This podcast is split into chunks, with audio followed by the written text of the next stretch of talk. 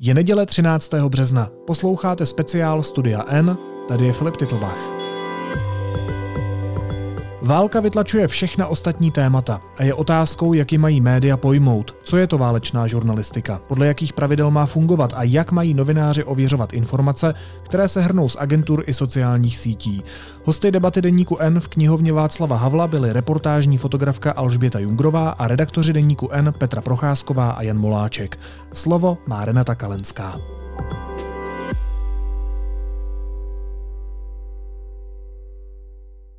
Já přivítám své tři hosty, všechny znám osobně velmi dobře.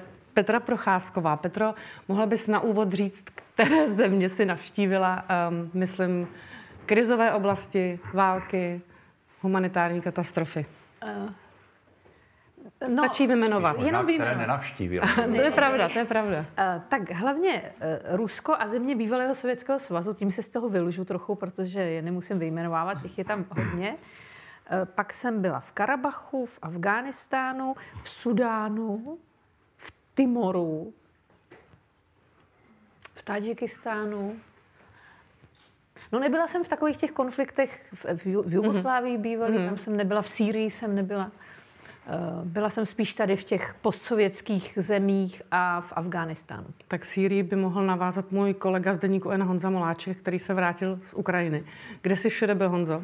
Já navážu na ten východní Timor, protože jsem si doteď myslel, že jsem jediný český novinář, který eh, pokrýval eh, povstání a vlastně ty, ty krizové události na východním Timoru. Teď slyším, že to není ano, pravda. Ano, tak, my jsme tam se Štětinou nalezli. Tady navzájem se známíme vlastně. Tak, tak to, to, mě, to mě vůbec nemrzí, ale, ale to byla jedna z nich. První válka, kterou jsem pokrýval, tak byla válka v Kosovu. A z těch, hodně času jsem strávil na Blízkém východě, to znamená takové ty konflikty třeba eh, na západním břehu pásmu Gazy, to znamená izraelsko-palestinský konflikt. Válka v Sýrii, tam jsem byl několikrát teď eh, v poslední době a eh, dělal jsem zpravodaj v Rusku, jenom rok teda, takže tam jsme toho moc nestihli, ale na Kavkazu... Neprodloužili ti vízum, myslím. Nepro, ne, no, vlastně mě neprodloužili vízum a akreditaci. No, ale na Kavkaz... Zatímco Petru rovnou vyhostili. Tak. No ale po deseti letech to zase. No mě, ta, mě taky vlastně vyhostili, no, ale, ale, ale eh, na Kavkaz jsme se taky stihli podívat.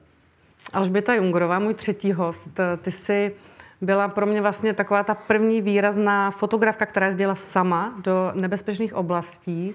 Znám tě z Lidových novin, kde jsi teda všude byla. Dobrý večer, tak já jsem nebyla v Timoru, ale zase jsem byla v pásmu Gazy. Takže to propojíme.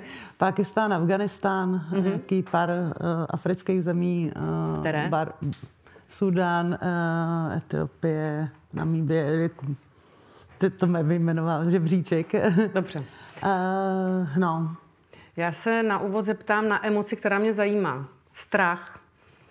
Míváte v těch konfliktech strach nebo ten adrenalin převažuje? A mě to zajímá třeba i z důvodu bezpečnosti novinářů a fotografů v těchto oblastech.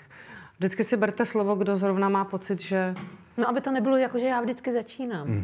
tak, tak skonči, tak Alžběto, já vím, že ty jsi měla na některých cestách eh, dost nebezpečné situace.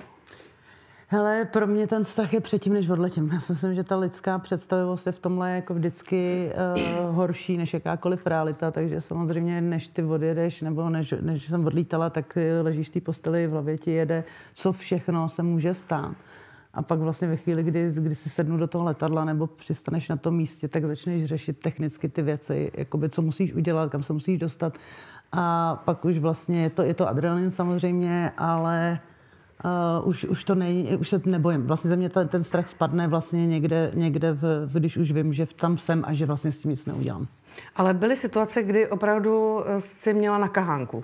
No, ale tam je ta, ten adrenalin tě drží, jako vlastně funguješ na nějakého autopil, autopilota, jako ve chvíli, kdy se ty věci dějou, tak eh, já naštěstí, každý fungujeme podle mě úplně jinak v těchto těch situacích, hmm. ale já, já funguju, fotím a teď ještě se snažím si dávat pozor, co se děje kolem, abych fakt nevběhla do nějakého nesmyslu. A to celé, co se dělo, mi dojde až potom. Až hmm. když to skončí, tak vlastně si začnu klepat ruce, kolena, udělá si fyzicky, se mi udělá zle. Ale já už vím, že jsem to přežila, jo? takže hmm. to už není ten strach, ale je to vlastně adrenalin, který tě pak sejme, jakoby, nebo Jasně. mě sejme, mluvím za sebe. Ale není to, není to o strachu. Petro, půd sebezáchovy, strach, No já si docela Jsou bojím. to spojené Já se teda nejvíc nádoby. bojím lítat letadlem, jo. To je celkem jedno jakýmkoliv. Uh, ale mám to v- opačně. Já, uh, když uh, někam se chystám, tak jsem taková jako vlastně naladěná, že tam hrozně chci jet a na ten strach nemám, nemám jakoby čas. Ale když někde jsem, třeba jako v Čečensku jsem se hodně bála. Jo? Bála jsem se Bála jsem se něčeho, co jsem si třeba nedokázala představit, jsou ty, nebo co nemůžeš jako ovlivnit. Jo? Když, Můžeš když být jsi- konkrétní třeba? No tak třeba, když jsi v situaci, že se někde střílí a ty někde seš, tak tam nemusíš úplně dojít, nebo se můžeš prostě chovat nějak, že přímo nevlezeš do té palby. Ale třeba ty letecké útoky, eh, to je pro mě jako fakt noční můra, protože já jsem třeba v tom Grozném, tam to bylo snad eh, ještě jako méně se snažili Rusové strefovat se do něčeho, co můžeš označit třeba za vojenský objekt. Jo? Takže tam už nebyla jako šance ani si říct, tak schovám se někde, kam asi třeba aspoň nebudou mířit. A jako ta neschopnost ovlivnit tu situaci, eh, ta, ta jako mě hodně, eh, hodně to, jo, já se jako bojím. A ne, myslím, že je dobrý se jako bát přiměřeně, protože takový ty kluci, co se nebojejí, tak eh, tak dříve či později. Nevydržej. Tak, no, přesně tak. Honzo. Určitě je dobrý cítit takový ten racionální strach, který je, opřený, kte- který je prostě skutečně eh, z něčeho, co reálně hrozí. To člověku pomáhá eh, nedělat vyložené hlouposti a, a, a zkrátka dobře udělat si práci, ale eh, ne, netrávit třeba v tom rizikovém místě zbytečně čas, který už tam člověk trávit nemusí.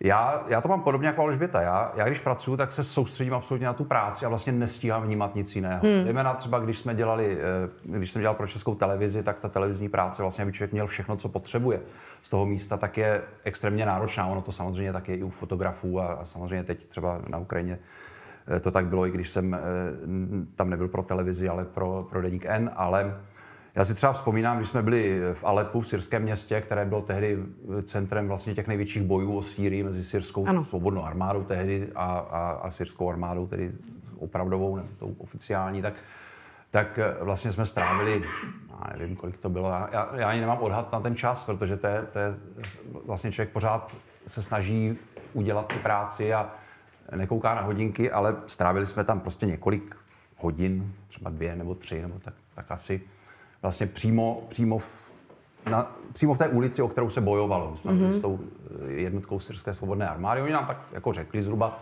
eh, co, co můžeme dělat, kde, kde můžeme být, abychom byli v bezpečí, ale samozřejmě eh, nad hlavama nám vysel vrtulník a, a my jsme věděli, že on jednu až dvě rakety za den na to město pustí. A pustí je tam, kde vidí, že je nějaká Ano. koncentrace těch, těch, těch povstalců. Jo. Ta, nelze nijak ovlivnit, kde to bude, kdy to bude a, a pokud to bude na to místo, kde člověk zrovna je, tak nelze se předtím nějak mm. samozřejmě zachránit. Mm. Mám žádná neprůstřelná vesta nebo helma nebo takhle něco nepomůže. Takže to samozřejmě člověk vnímal, že to tam je. Oni to vnímali taky, ti, eh, ti, ti bojovníci a upozorňovali nás na to, že tady prostě předtím neexistuje žádná záchrana, jenom modlitba, mm. se neustále modlili.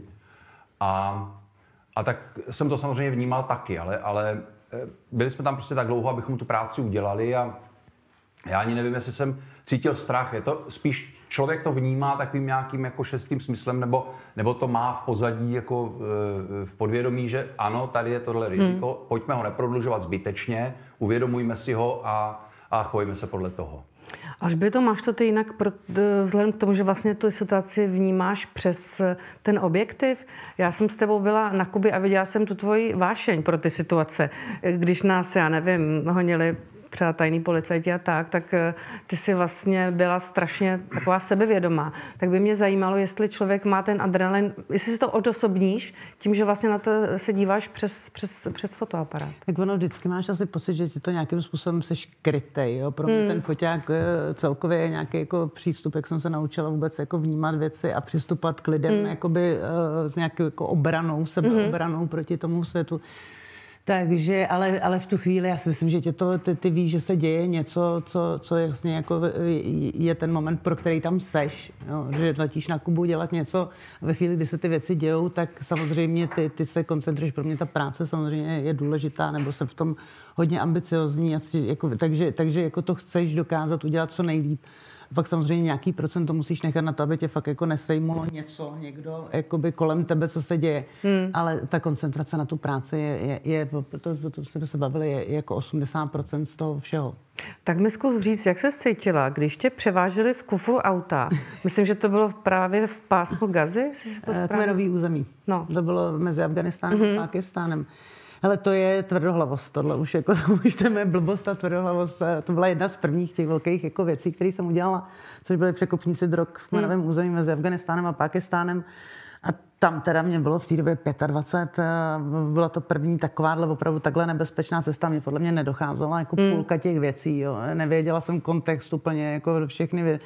Já jsem letěla do Pakistánu dělat volby v roce 2006, kdy, když zastřelili Benazír Butovou, takže mě vlastně poslala agentura o 14 dní dřív na nepokoje. Mm-hmm. Pak jsem tam zůstala 6 týdnů vyset s tím, že jsem měla čekat na volby, které byly posunuté. Já jsem samozřejmě mezi tím chtěla něco udělat a být platná.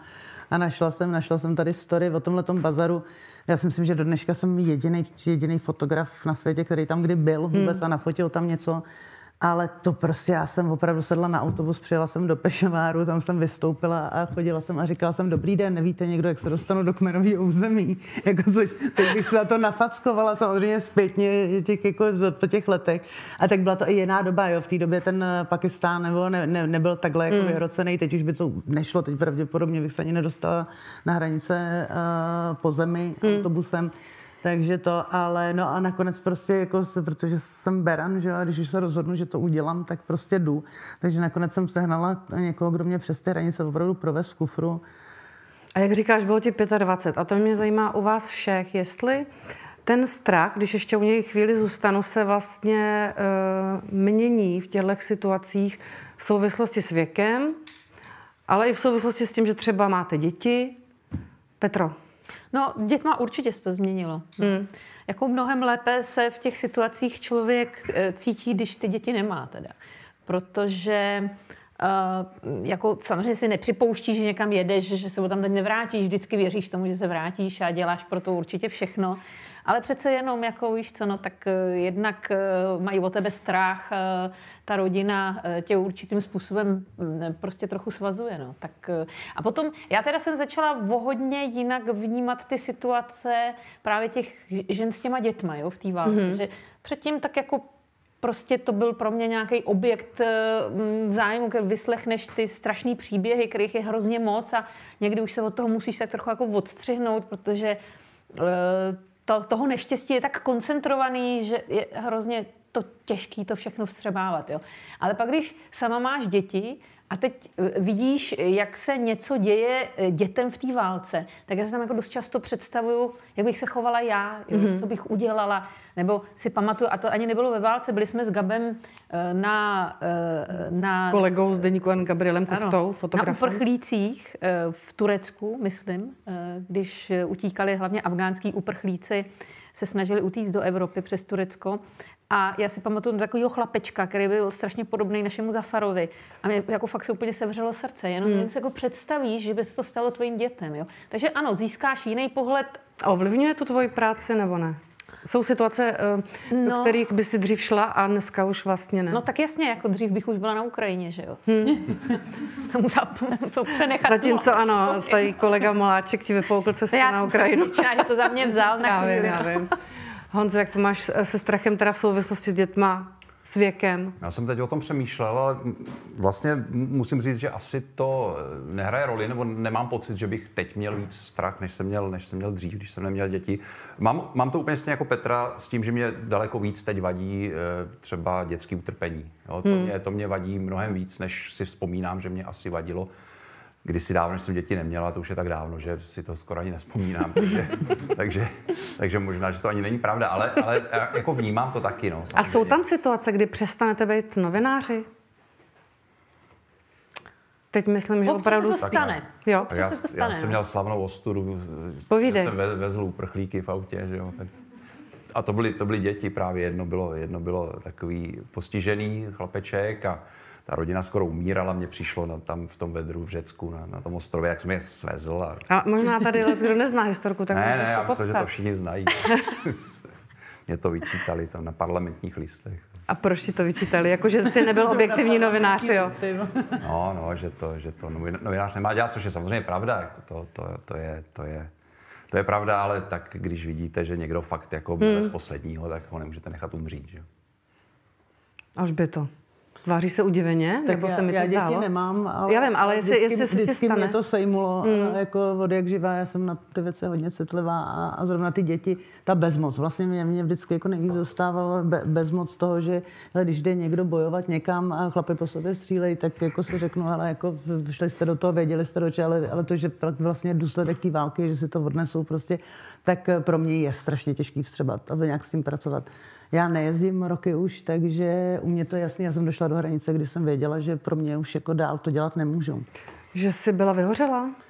Nebo... Že to člo, no, hele, psychicky, fyzicky ta práce je tak strašně náročná, že, že buď jako se rozhodne, že zbytek svého života, a já nevím moc kombinovat ty věci dohromady. Pro mě už je to, že máma moje, jsem věděla, jak strašně se bojí pokaždé na to, že pořídit si rodinu a někam odjet. Já v tomhle tom hmm. jsem jako cit, přecitlivěla možná na ty věci, ale já bych jako asi to, to, nedo, jako, to a to říkám, furt děti nemám, jo, takže, ale, ale vlastně i s tím věkem eh, naštěstí i některý eh, moudříme, nebo část populace moudří s věkem a dochází ti ty věci jakoby do, do myšiše, do důsledků, mm. dochází ti všechno. To, co mě máma vozila na to letiště v těch 25, tak mě nedošlo, že já sednu do toho letadla, ona tam bude sedět dvě hodiny a mm. bude brečet, protože se bude bát, že už se nikdy nevře. Tak všechno tohle prostě samozřejmě nějakým způsobem pak jako a i to, že přesně to, co jsem udělala v těch 25, teď už bych v životě neudělala. Já si myslím, že jako tuhle práci uh, ty mladí jakoby fotografové, zrovna ty fotky, mm. jsou na tom mnohem lepší. Jo? Oni nevidějí, neslyšejí a jdou, což máš, jako, nebo samozřejmě teda neříkám úplně nevidět, neslyšet, jako jasně, že tam je dobrý nějak zachovat si, ale já už bych na tohle prostě neměla teďka. Umíte definovat, jaký lidi vlastně eh, jezdí do války? Já tady jsem našla takový hezký výrok Jakuba Santo, Aha. Vypjaté prostředí i vysoká míra rizika tradičně přitahují výrazné, často až výstřední charaktery. Ježiš. To se mi líbilo. Proč tam jezdíš, Honzo?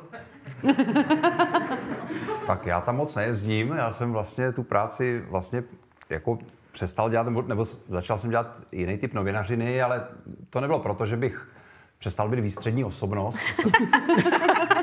to nevím. Já jsem, já jsem vlastně hodně, hodně tuhle tu práci dělal v české televizi a pak v jednom momentě eh, jsem eh, začal dělat zahraničního zpravodaje a tehdy Česká televize neměla vlastně spravodajský posty v žádných těch hmm. zemích, které by byly krizový nebo odkud by se dalo jezdit eh, do krizových míst, to znamená neměla Blízký východ tehdy, neměla, neměla Turecko, neměla nic takového, takže já jsem byl, já jsem byl v Německu, eh, ve Vídni a v Rusku a v tom Rusku jenom rok, takže to Rusko, Rusko bylo vlastně jenom taková jedna, jedna destinace z těch, z těch spravodajských postů, kde něco takového eh, jsme, jsme taky dělali, pokrývali. No a pak jsem vlastně přešel do jako úplně jiné sféry novinařiny, začal jsem dělat investigativní věci a tak dál. A e, to nemělo ani tak důvod ten, že bych mě ta práce přestala bavit nebo, nebo, mm-hmm. nebo, nebo něco takového, ale prostě chtěl jsem si zkusit něco jiného. E, samozřejmě v těch investigativních pořadech, napřed jsem dělal na vlastní oči na nově, pak reportéry ČT, tam je ten prostor velký, e, člověk může nějaké téma dělat opravdu dohloubky, mě to začalo bavit a a vlastně jsem trošku tak jako se od toho zahraničního spravodajství, včetně toho krizového nebo válečného, hodně jako odpoutal. A druhý důvod byl taky ten, že mě vlastně začalo zajímat, co se děje tady, protože mm. já když jsem lítal do těch konfliktů, tak vždycky jsem měl pocit, jo, fajn, Česká republika je v pořádku, vrátím se, je tady normální, klidná, západní, demokratická země a najednou tohle to nebylo, nebylo jistý. Najednou Česká republika se začala sunout někam směrem směrem na východ a mě vlastně začalo daleko víc, mě vlastně začalo daleko víc zajímat, co se děje tady a cítil jsem, že vlastně to je to téma, kterému bych se chtěl, chtěl věnovat, takže jsem začal vlastně uh, se věnovat tématům, které souvisely právě tady s tím nerozhodným přešlapováním Česka, já nevím, s Babišem a tak dále. Mm-hmm. A, a úplně vlastně to zahraniční dění jsem, jsem pomíjel. No tak teď, teď jsem vlastně víceméně víceméně náhodou se podíval na tu Ukrajinu. Bylo to fajn, hrozně rád jsem se k tomu vrátil. Možná, že, možná, že když Česká republika přestane přešlapovat mezi západem a východem, bude mít normální vládu, normálního prezidenta třeba někdy. Tak zase taky, začneš jezdit. Tak, tak mě zase přestane zajímat, co se děje tady a zase, zase začnu jezdit do nějakých válek. No. Petro, já bych uh, u tebe řekla, že ty to máš jakoby nejvíc osobně. Protože ty si vlastně zakládala Berkát. Jako, jako někdy lavíruješ mezi tou humanitární cestou a mezi tou reportérskou. Zakládala si v Grozném dětský domov pro asi 50 dětí. No, ale víš co, to bylo už jako po, mm, to bylo, to bylo někdy v roce 1999, což bylo po pěti letech, pěti letech války v Čečensku. A ta válka v tom Čečensku, teda opravdu doufám, že se nebude ten scénář ani vzdáleně opakovat teď na Ukrajině, hmm. byla prostě strašně dlouhá a k ničemu tak jako moc nevedla. Jo? A teď já jsem tam, opravdu jsem měla, že jo, sídlila jsem v Moskvě, ale zároveň uh, jsem v té Čečně prostě byla neustále strašně moc. Jako to byla hm, opravdu jako válka, o které se za začátku fakt hodně mluvilo a tak, jo. Ale najednou, eh, jak přišly ty, jak, jak se to furt opakovalo a teď my jsme posílali pořád ty stejné reportáže a tak, tak uh, už, uh, už jsem cítila, že jako to přestává lidi zajímat, ale tam se to furt dělo dál, mm-hmm. jo. To, to, to, ta, ty události běžely a už si cítila, že to tady na tobě ani moc nikdo nechce. A nebo chtějí, aby to bylo jako víc, víc jako více krve, více vyšpatné. Ale on je to tak vždycky, že jo? No, přesně tak, jo. A teď já jsem to zase říkala, tyjo, tak jako, co už jako mám udělat? Já si pamatuju, že jsem tam dělala exumace mm, někdy v roce. ne jako já, že bych já jsem natáčela, já jsem tehdy začala pro českou televizi. A nejmenovaný kolega, eh, tam, tam to bylo tak, že při, tom lete, při, těch leteckých, na, při těch leteckých útocích, tam, když někoho zabili na ulici, eh, tak eh, ty lidi velmi často přímo pochovali tam, kde se to jakoby hmm. stalo. A potom, když bylo příměří, nebo tak, tak se ty, ty těla exhumovali, snažili se identifikovat, dávali je příbuzným, pro Čečence je strašně důležitý, že člověk je pohřbený na jejich rodinném hřbitově a tak. A tohle tam probíhalo. Já volám tehdy do české televize nejmenovanému kolegovi, a říkám mu, hele, jako teďka dneska tady probíhají ty exhumace, já tady teda můžu, dovolili mi tady natáčet tu nějaký hrobu a on povídá, a kolik je tam mrtvol? Já si říkám, jako by na tom záleželo, jako jo, jestli tam jedna nebo šest, protože kdyby bylo jako málo, tak to nevemou.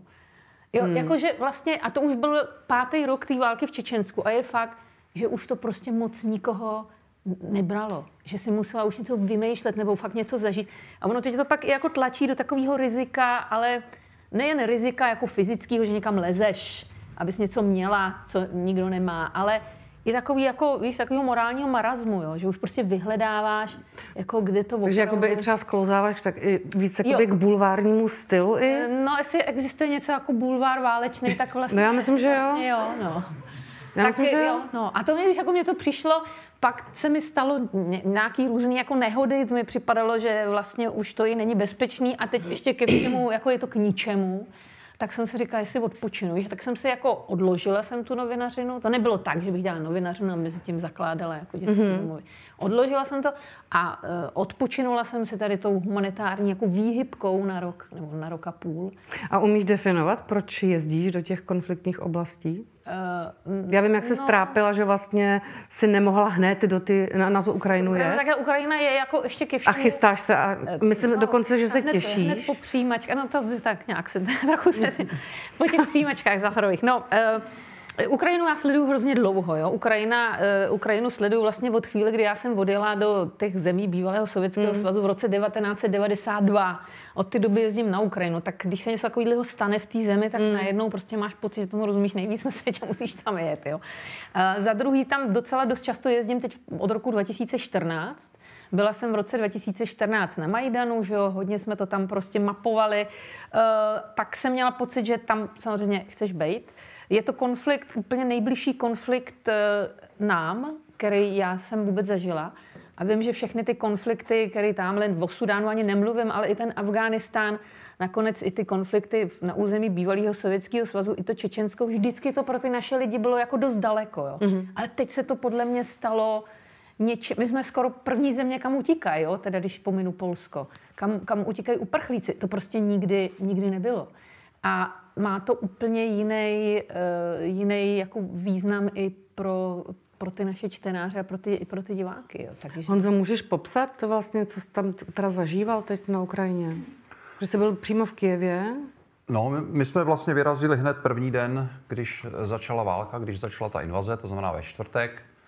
A jeli jsme autem, jeli jsme přes Polsko, dostali jsme se teda první večer nebo v noci jsme se dostali do Lvova to už jsme vlastně měli za sebou první takovou jako e, pracovní tam, tam přestávku, protože už na těch hranicích prostě byl hmm. velký příběh. Tam prostě už tehdy, ten první den, hmm. byl velký nával. My jsme vlastně už skoro, my jsme se skoro nemohli dostat přes tu hranici, ne protože by nás nějaký pohraničníci nechtěli pustit, ale protože zkrátka dobře ta silnice z té ukrajinské strany byla zacpaná auty, který, která mířila opačným směrem a jako tam teoreticky jako měla být dálnice, jako jeden směr tam, druhý mm-hmm. zpátky, ale tak to vůbec v praxi nebylo. Tam prostě auta stála mm.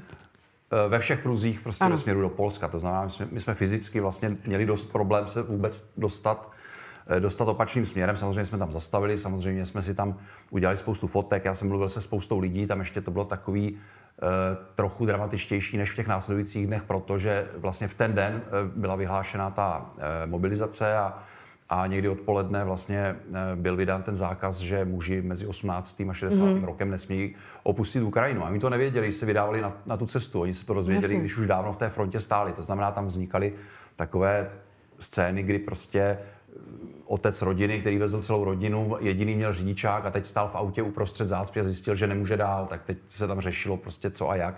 Všichni to vlastně, skoro ve všech autech se to řešilo, protože mm. všechny ty auta řídili nějací chlapi, kteří najednou zjistili, že nesmějí nesmí, nesmí z, té cest, eh, z té země vycestovat. No, takže to byla první věc, pak jsme teda dojeli do Lvova, tam na nádraží jsme dělali další, další reportáž, tam se odehrávalo něco podobného, ale ne s auty, ale prostě zácpa, zácpa na, na cestu do bezpečí eh, po železnici. Pak jsme byli v Žitomiru a nakonec jsme tedy dojeli do, do, do Kyjeva. No. Tak tam, tam samozřejmě ten, ten, ta story byla hlavní v těch dnech, protože Kyjev čekal na ten, na ten hlavní útok, který teda zatím nenastal a samozřejmě, kdyby, kdyby nenastal vůbec, bylo by to fajn, ale takový optimismus si myslím, že asi cítit nemůžeme. Mm-hmm. V tom Kijevě ho asi necítí a připravují se na to, že to město budou bránit. Jak s tebou komunikovali Ukrajinci? Třeba právě v Kijevě? Ono tam teda bylo víceméně dost prázdno na ulicích. No, ale... tam v Kijevě vlastně bylo hodně prázdno. To, třeba ten Lvov, ten byl ještě tak jako normální, hmm. relativně, i když taky hodně, hodně obchodů bylo zavřených a platil tam taky zákaz vycházení večer. A, ale nebylo to tak striktní. Tam člověk mohl si i koupit něco k jídlu nebo, nebo, hmm. nebo tak, ale, ale v Žitomíru a potom obzvlášť v tom Kijevě, tam už to bylo velice striktní. Tam skutečně na, na ulicích téměř nikdo nebyl.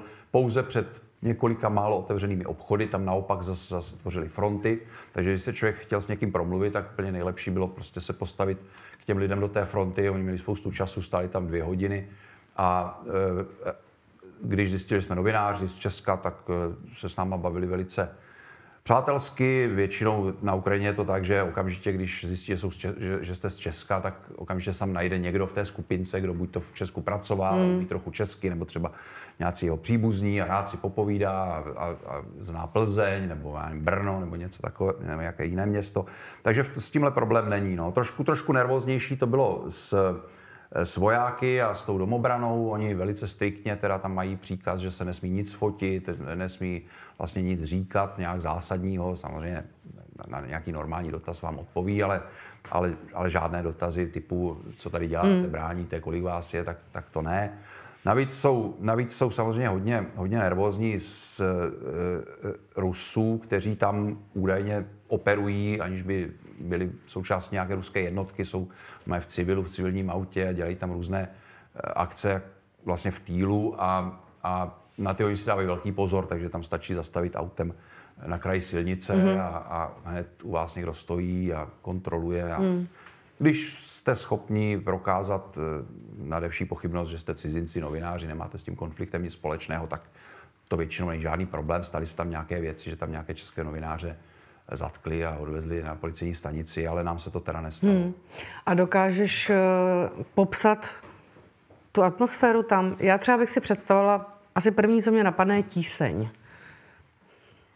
No, tíseň tam panuje, to určitě ano, protože i v těch městech, která třeba nejsou úplně dějištěm těch pozemních bojů. Jo? Nebavíme se o Charkově, kde no, jsme teda nebyli, ale to je prostě město, které hmm. je prostě ostřelováno ano. naprosto nekompromisně, vůbec se tam nebere ohled, ta ruská armáda nebere ohled na to, jestli něco civilní budova nebo vojenská. Tam už, tam už je to opravdu seriózní, skutečně uh, útok na to město se vším všudy, se všemi těmi hrůzami, které, které jsou ale i v těch městech, kde to tak není, kde dopadají rakety spíš na ty, na ty vojenské objekty a na ty civilní ať už omylem, nebo, nebo hmm. nějakou nepřesností, nebo, nebo, nebo třeba je to jenom nějaké varování, těžko říct, tak, tak samozřejmě ti lidé uvědomují, oni vidí ty zprávy z, toho, eh, z těch měst, kde, kde to ostřelování probíhá plošně a oni, oni samozřejmě vědí, že to klidně během půl hodiny může být tam, hmm. kde jsou zrovna, zrovna oni. Takže, takže to, to je tam velice znát. A, a je to, je to, je, ta atmosféra prostě je napjatá. No. Hmm. Máte vy e, tři nějaká svoje vlastní pravidla, které jste si třeba za, během těch cest osvojili? Jak etická, tak ale třeba i bezpečnostní, kterými se sami řídíte? to? Ale etický samozřejmě je strašně jako těžký takhle jako vyspecifikovat. Já vždycky říkám, že to je, to, nikdy bych ne, nevydala fotku, na který je někdo nebo něco v situaci, v které bych nechtěla, aby moje máma mě někdy takhle viděla. To je prostě jako, takže to je pro mě nějaká hranice toho, co je publikovatelný.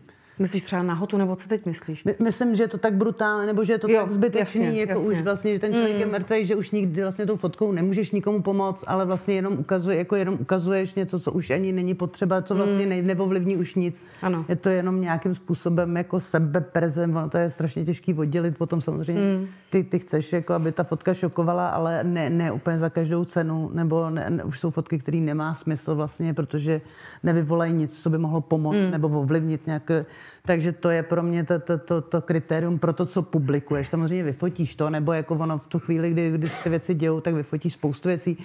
Pak ten vlastně jako... Tak promiň, teď, teď mi okamžitě naskakuje ta fotka, já jsem bohužel zapomněla na toho fotografa. Sup. Ano, to, no, ano, umírající dítě a, a, a sup u něj. Hele, to je, to, je, to, to je taková nejznámější kauza. Teď mm. jsme se o tom bavili nedávno. A tam, že jo, on... Spáchal se ve On, on se zabil... Mm protože eh, vyfotil fotku, kde dítě po, po poušti eh, se nějak plazí, byly to nějaký sucha, že jo, v Africe. Mm.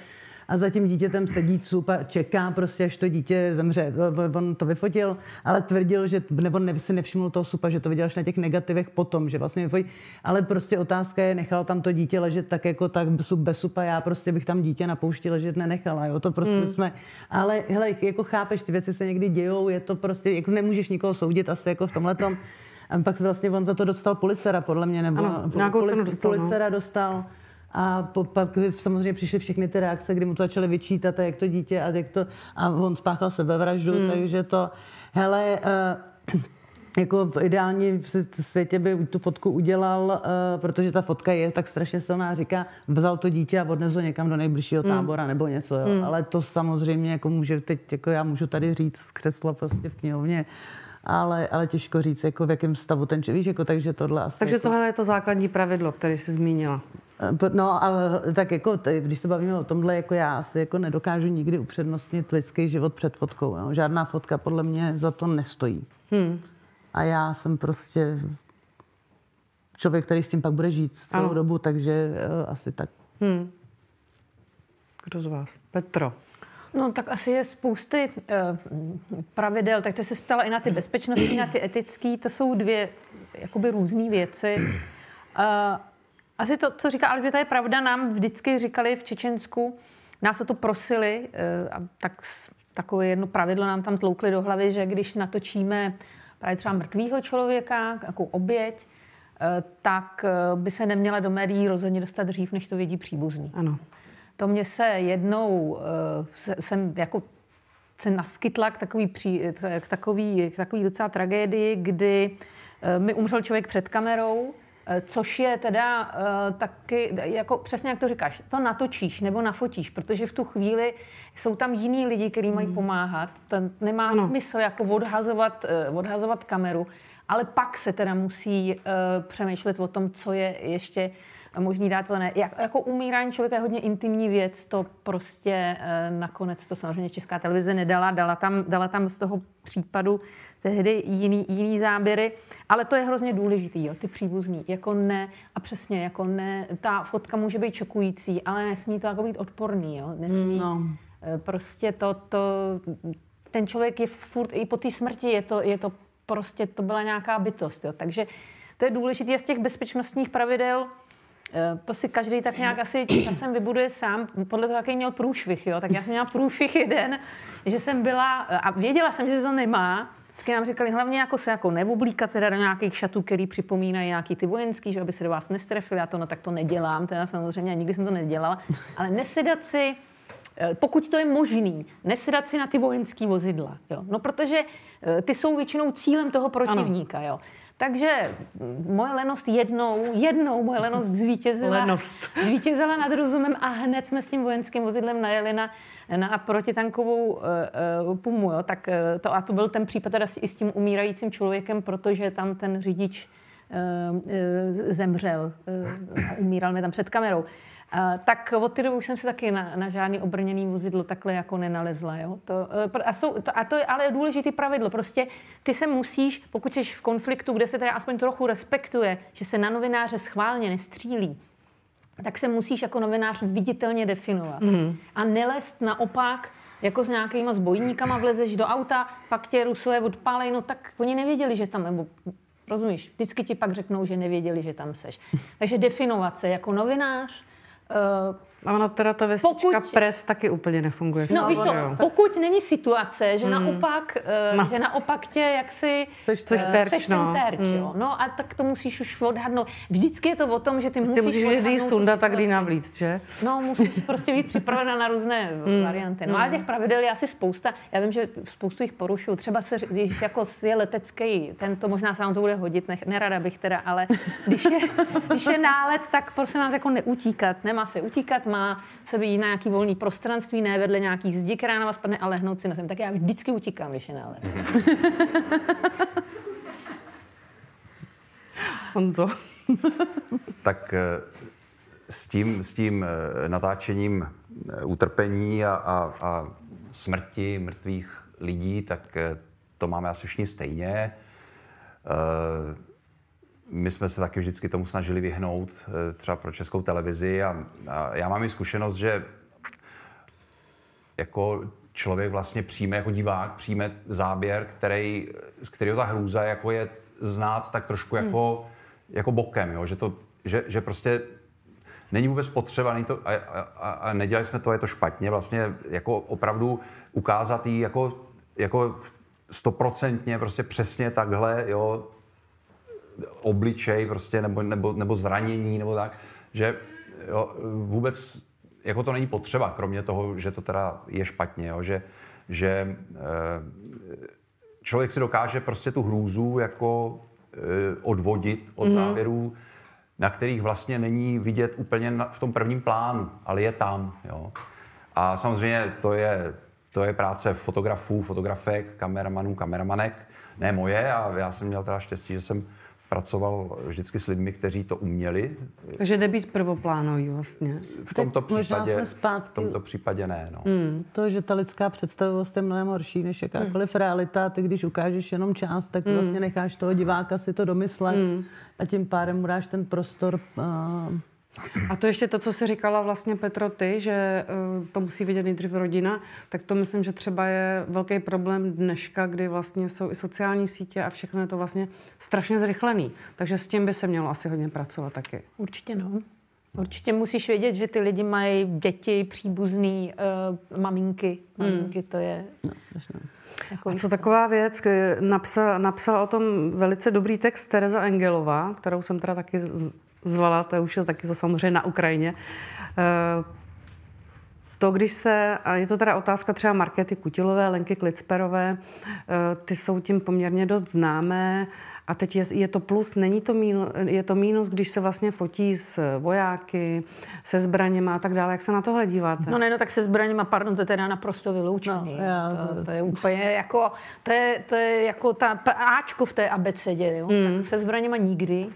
Eh, ale to není ani o etice, to je o bezpečnosti, jako když se necháš vyfotit se zbraní. Hmm. Já si to pamatuju eh, i v tom Rusku, jako tam mně se třeba stalo to, že když mě vyhošťovali, tak mi zabavili, eh, zabavili obrovský archiv, který tehdy to ještě byl analogový, se, se točilo na analog, tak já jsem tam měla prostě stovky kazet z české televize a tam se stalo, jo, že my jsme třeba byli někde s těma partizánama v horách a prostě tě tam někdo, eh, někdo natočil, někdo to kameru vzal a natočil tě, jak tam s ním třeba sedíš. Jo. Mm-hmm. To je Mhm. prostě šíleně zneužitelný. Šíleně zneužitelný. Já jsem opravdu pak měla velkou hrůzu z toho, že řeknou, že tamhle jsem jako napomáhala teroristům Ano. a tak dále. A jako to může být opravdu hrozný průšvih. Jo. A Mhm. jenom se někde, nevyhneš se tomu, že seš někde vedle někoho. To, to se prostě nevyhneš. Ale ty, t- ta zbraň, to je úplně jako jednoznačný. Jo. To v žádném případě. Jako já, já určitě to můžu potvrdit, konec konců nám se to teď stalo na Ukrajině. My jsme museli mnohokrát ukazovat, co jsme vyfotili. Hmm, hmm, uh, jo, v gabových fotoaparátech, ale i třeba můj mobil chtěli vidět. Hmm. Prostě a všechny fotky a opravdu do minulosti tam byly fotky z hor, hmm. kde jsme byli s dětma, oni prostě furt jeli zpátky, kdyby čekali, že jsem na té Ukrajině byl ještě třeba tři Jo. měsíce zpátky, ale ty fotky tam pořád mám. Jo. Já už jsem se jich ptal, jako nestačilo by to, tak tady mám děti a, a jako všechno proběhlo přátelsky, ale Co vlastně hledali? No hledali tam, hledali tam něco, co se nesmí fotit, samozřejmě. A co To se znamená, nesmí fotit? no, Vojenské vo- objekty, Cokoliv, vojen, cokoliv vojenské. Znamená, kdo- Mm. kdokoliv v uniformě, nějaké, nějaké ty blokposty nebo nějaké ta obraná stanoviště, vojenská technika, Mm. tanky, obrněná vozidla, tak. My jsme samozřejmě je fotili a řešili jsme to tak, že jsme vždycky tu kartu někde schovali a dali do foťáku jinou. Takhle jsme to se snažili aspoň teda něco v tomhletom ohledu jako mít, protože zase člověk nemůže eh, nemůže pokrývat eh, válku a nemít Nem- vyfocené jasně. ani jednoho vojáka, to prostě nejde. Jo. Takže, takže, takže jsme to museli takhle řešit. Já jsem v mobilu pár takových fotek taky měl, tak, takových nevinných, jakože v podstatě jim to, jim to až tak nevadilo. Ale vůbec nechci domýšlet, co by se stalo, kdyby tam měl fotku, jak já třeba se objímám tam s nějakým vojákem, prostě hmm. třeba ještě z druhé strany, nebo tak, to prostě vůbec, to vůbec nepadá v úvahu, jo, ale to, to je opravdu jako základní abeceda, to, to, snad, to snad nikdo nedělá a, a No právě, že dělá. No, eh, a to vlastně, to vlastně ani nemusí, to vlastně ani nemusíš mít, nemusíš mít v tom mobilu, to stačí, když bych si to dal k sobě na Facebook a hmm. jako eh, Jo, rozumíš, kdybych teď se takhle vyfotil třeba s ukrajinskými vojáky a, a není vyloučeno, že třeba za půl roku budu v Rusku. Hmm. A teď oni by, oni by mě tam... Nebo oni, Rusko tady. nebo Rusko, tak tady oni by mě, oni by mě, oni by mě, oni by mě, oni by mě, oni by mě třeba uh, uh, zatkli a teď by, se, teď by se dívali na můj Facebook a teď by to tam viděli, půl roku starou fotku takovou, jo, tak já, já prostě nic takového tam samozřejmě mít nechci, no. Alžběto, Já- tady úplně já, já nevím, co ti na tom vůbec říct. Jako, a mě by asi, jako, že bych, dovedeš si představit, že bych dojela na hranice, tam bych si vzala do ruky samopal a udělala si selfiečko. Ne, ale právě třeba No, no, novinářky, které jsem zmínila, to dělají. Já, já vím. eh, A teď jde o to, jestli asi- tím vlastně, jestli to má nějaký efekt i pozitivní, to znamená při, přitáhnout pozornost eh, vlastně na ten konflikt. Vy, vyfotíš, myslíš? Nebo jako, Já víš, jako- nevím, eh, je to realita, ty, ty ne- holky si to velice za- hájejí, takže já se na, ptám na váš názor. Já z mé strany je to naprosto neakceptovatelný. Tak teď se budu fotit s Ukrajincema za, za, za měsíc s Rusama a přitáhnou pozornost, jako jsme Česká republika. Jako víš, jako, ale to, to zase jako také dělají dobrou práci a najdou nějakou story. Jo, ale to, že ale celý svět se zbláznil a všichni žijou selfiečkama na, na Instagramu, to neznamená, že se z toho stane seriózní kanál na to, kde budeme uh, určovat, co je špatně. Víš, jako, že to, tohle je prostě nes, za mě úplně vlastně jako nepřijat, nesmyslný, nepřijatelný. Říká to o tom, že to není seriózní žurnalistika. Jo? Jako tam není, v tom není příběh. Hmm, jasně, takže to, je, to jsou takové ty základní pravidla uh, etický, které vy v sobě máte, nebo ještě na něco přijdete? Tak samozřejmě i ve válce platí veškeré etické pravidla novinářský, který platí kdekoliv jinde. To- Tak pojďme o, je- max, k maximální snaze o objektivitu. To je asi v těch eh, konfliktech nebo přímo v tom terénu hodně těžký, protože prostě vnímáš jednu stranu, nebo? Hele, já si teprve, pardon, teď vůbec nedokážu představit, že bych byla na Ukrajině, protože tam já jako třeba objektivitu jsem ztratila, jako vím, že už bych No nedokázala to pojmout, takže to je zrovna téma, jako samozřejmě, který, který je těžký a zachovat si vůbec nestranost. Hmm. Je, je, je, skoro nereálný. Jako by samozřejmě se snažíš udělat obě ty strany z mého pohledu hmm. jako, tak, aby to bylo, si ukázalo, co se tam děje. Hmm. Ale, ale lidsky vždycky máš ten, já, nebo já teda z mé strany, jako mám vždycky tendence se přiklonit na to. A tady třeba zrovna na té Ukrajině je to nediskutovatelné. Tam asi se všichni přikloníme k jedné straně. Honzo, No já s tím naprosto souhlasím. Já, já si dokonce myslím, jako, že když prostě budu, já nevím, psát článek o tom, že e, tři dospělí chlapi napadli 12-letého kluka, zmlátili ho, takže skončil v nemocnici, tak jako já tam nebudu zachovávat žádnou nestranost. Jo, já prostě nevím, proč bych tam měl zachovávat nestranost. Hmm. Jo, ta, tam přece ta situace je úplně jasná. Já se ptám obecně, nemluvím jenom o Ukrajině, jsou konflikty, které nejsou tak jednoznačné hmm. třeba, že jo, Petro? Jasně, určitě. Jo, jo, jasně, tak tady to máme celkem jednoduchý, tady je prostě vidět, kdo je agresor, kdo ano. je napadaný. Eh, ono to v tom Čečensku bylo podobný, ale tím, jak ten konflikt trval dlouho, tak tam ten problém, na který ty narážíš, nastal. Já jsem jako s tím osobně měla veliký problém, jo? protože já jsem byla s těma Čečencema hodně zaháčkovaná, protože když jsi někde dlouho a už tam nic nefunguje, tak uh, ty musíš někde bydlet, musí ti někdo pomoct, abys mm. tam mohla být. Jo? A to byli vždycky ti Čečenci, že jo? takže najednou ty se s nima dostáváš do té situace, jako že jste trochu na jedné lodi a to už je pak těžký. Jo? A uvědomila jsem si tu hranici, ale to nejde, to bys tam nemohla být. Ono taky ne vždycky, třeba na té Ukrajině to vůbec nejde. V Čečensku to sem tam šlo, že se jako přecházela ta fronta, jo? že my jsme se, já jsem třeba, jak jsme vybuchli na tom, na tom obrněném transportéru, tak to, to bylo na, na Rus, to bylo s Rusama. Mm-hmm. Ale jako podařilo se někdy jako přejít tu frontu, takže ty jsi mohla tak trošku reportovat to z těch obou stran. A čím díl jsem tam byla, tím větší problém jsem měla potom třeba, a to je ta hranice, která asi by neměla být překročena, že najednou ty vidíš, že i ta tvoje v úvozovkách strana dělá něco jako ne úplně dobrýho. A víš, že když to napíšeš, tak to vrhne jakoby to špatné světlo. A teď máš, si říkáš, ne, že by si lhala, ale ty prostě některé věci vlastně jako se ti nechce moc psát. Jo. Protože oni i ty Čečenci se měnili, samozřejmě Jasně, ten konflikt získával jinou podobu. Uh, oni se uchylovali pak opravdu čím dál víc k těm teroristickým metodám a tak. Tak uh, samozřejmě jediný řešení je to v tom kontextu stejně napsat. Jo? Protože nemůžeš to jako zamlčovat a vlastně na, na, nadržovat jedné té straně. Byť je úplně jasný, že to je strana napadená, to se furt musí opakovat a tak dále. Takže řešíš tam otázku zneužitelnosti toho, co ty eh, sama napíšeš? Řeším... Že to nejsou jenom války, to byla třeba pandemie covidová, že jo? Jasně, to prostě... jakmile to vytrhneš z kontextu, jo, tak to ona, ta pravda může být pravda oholená o ten kontext a ona se stane lží vlastně, jo, protože hmm. je to hrozně zneužitelný. Musíš na tohle dávat bacha, jasně,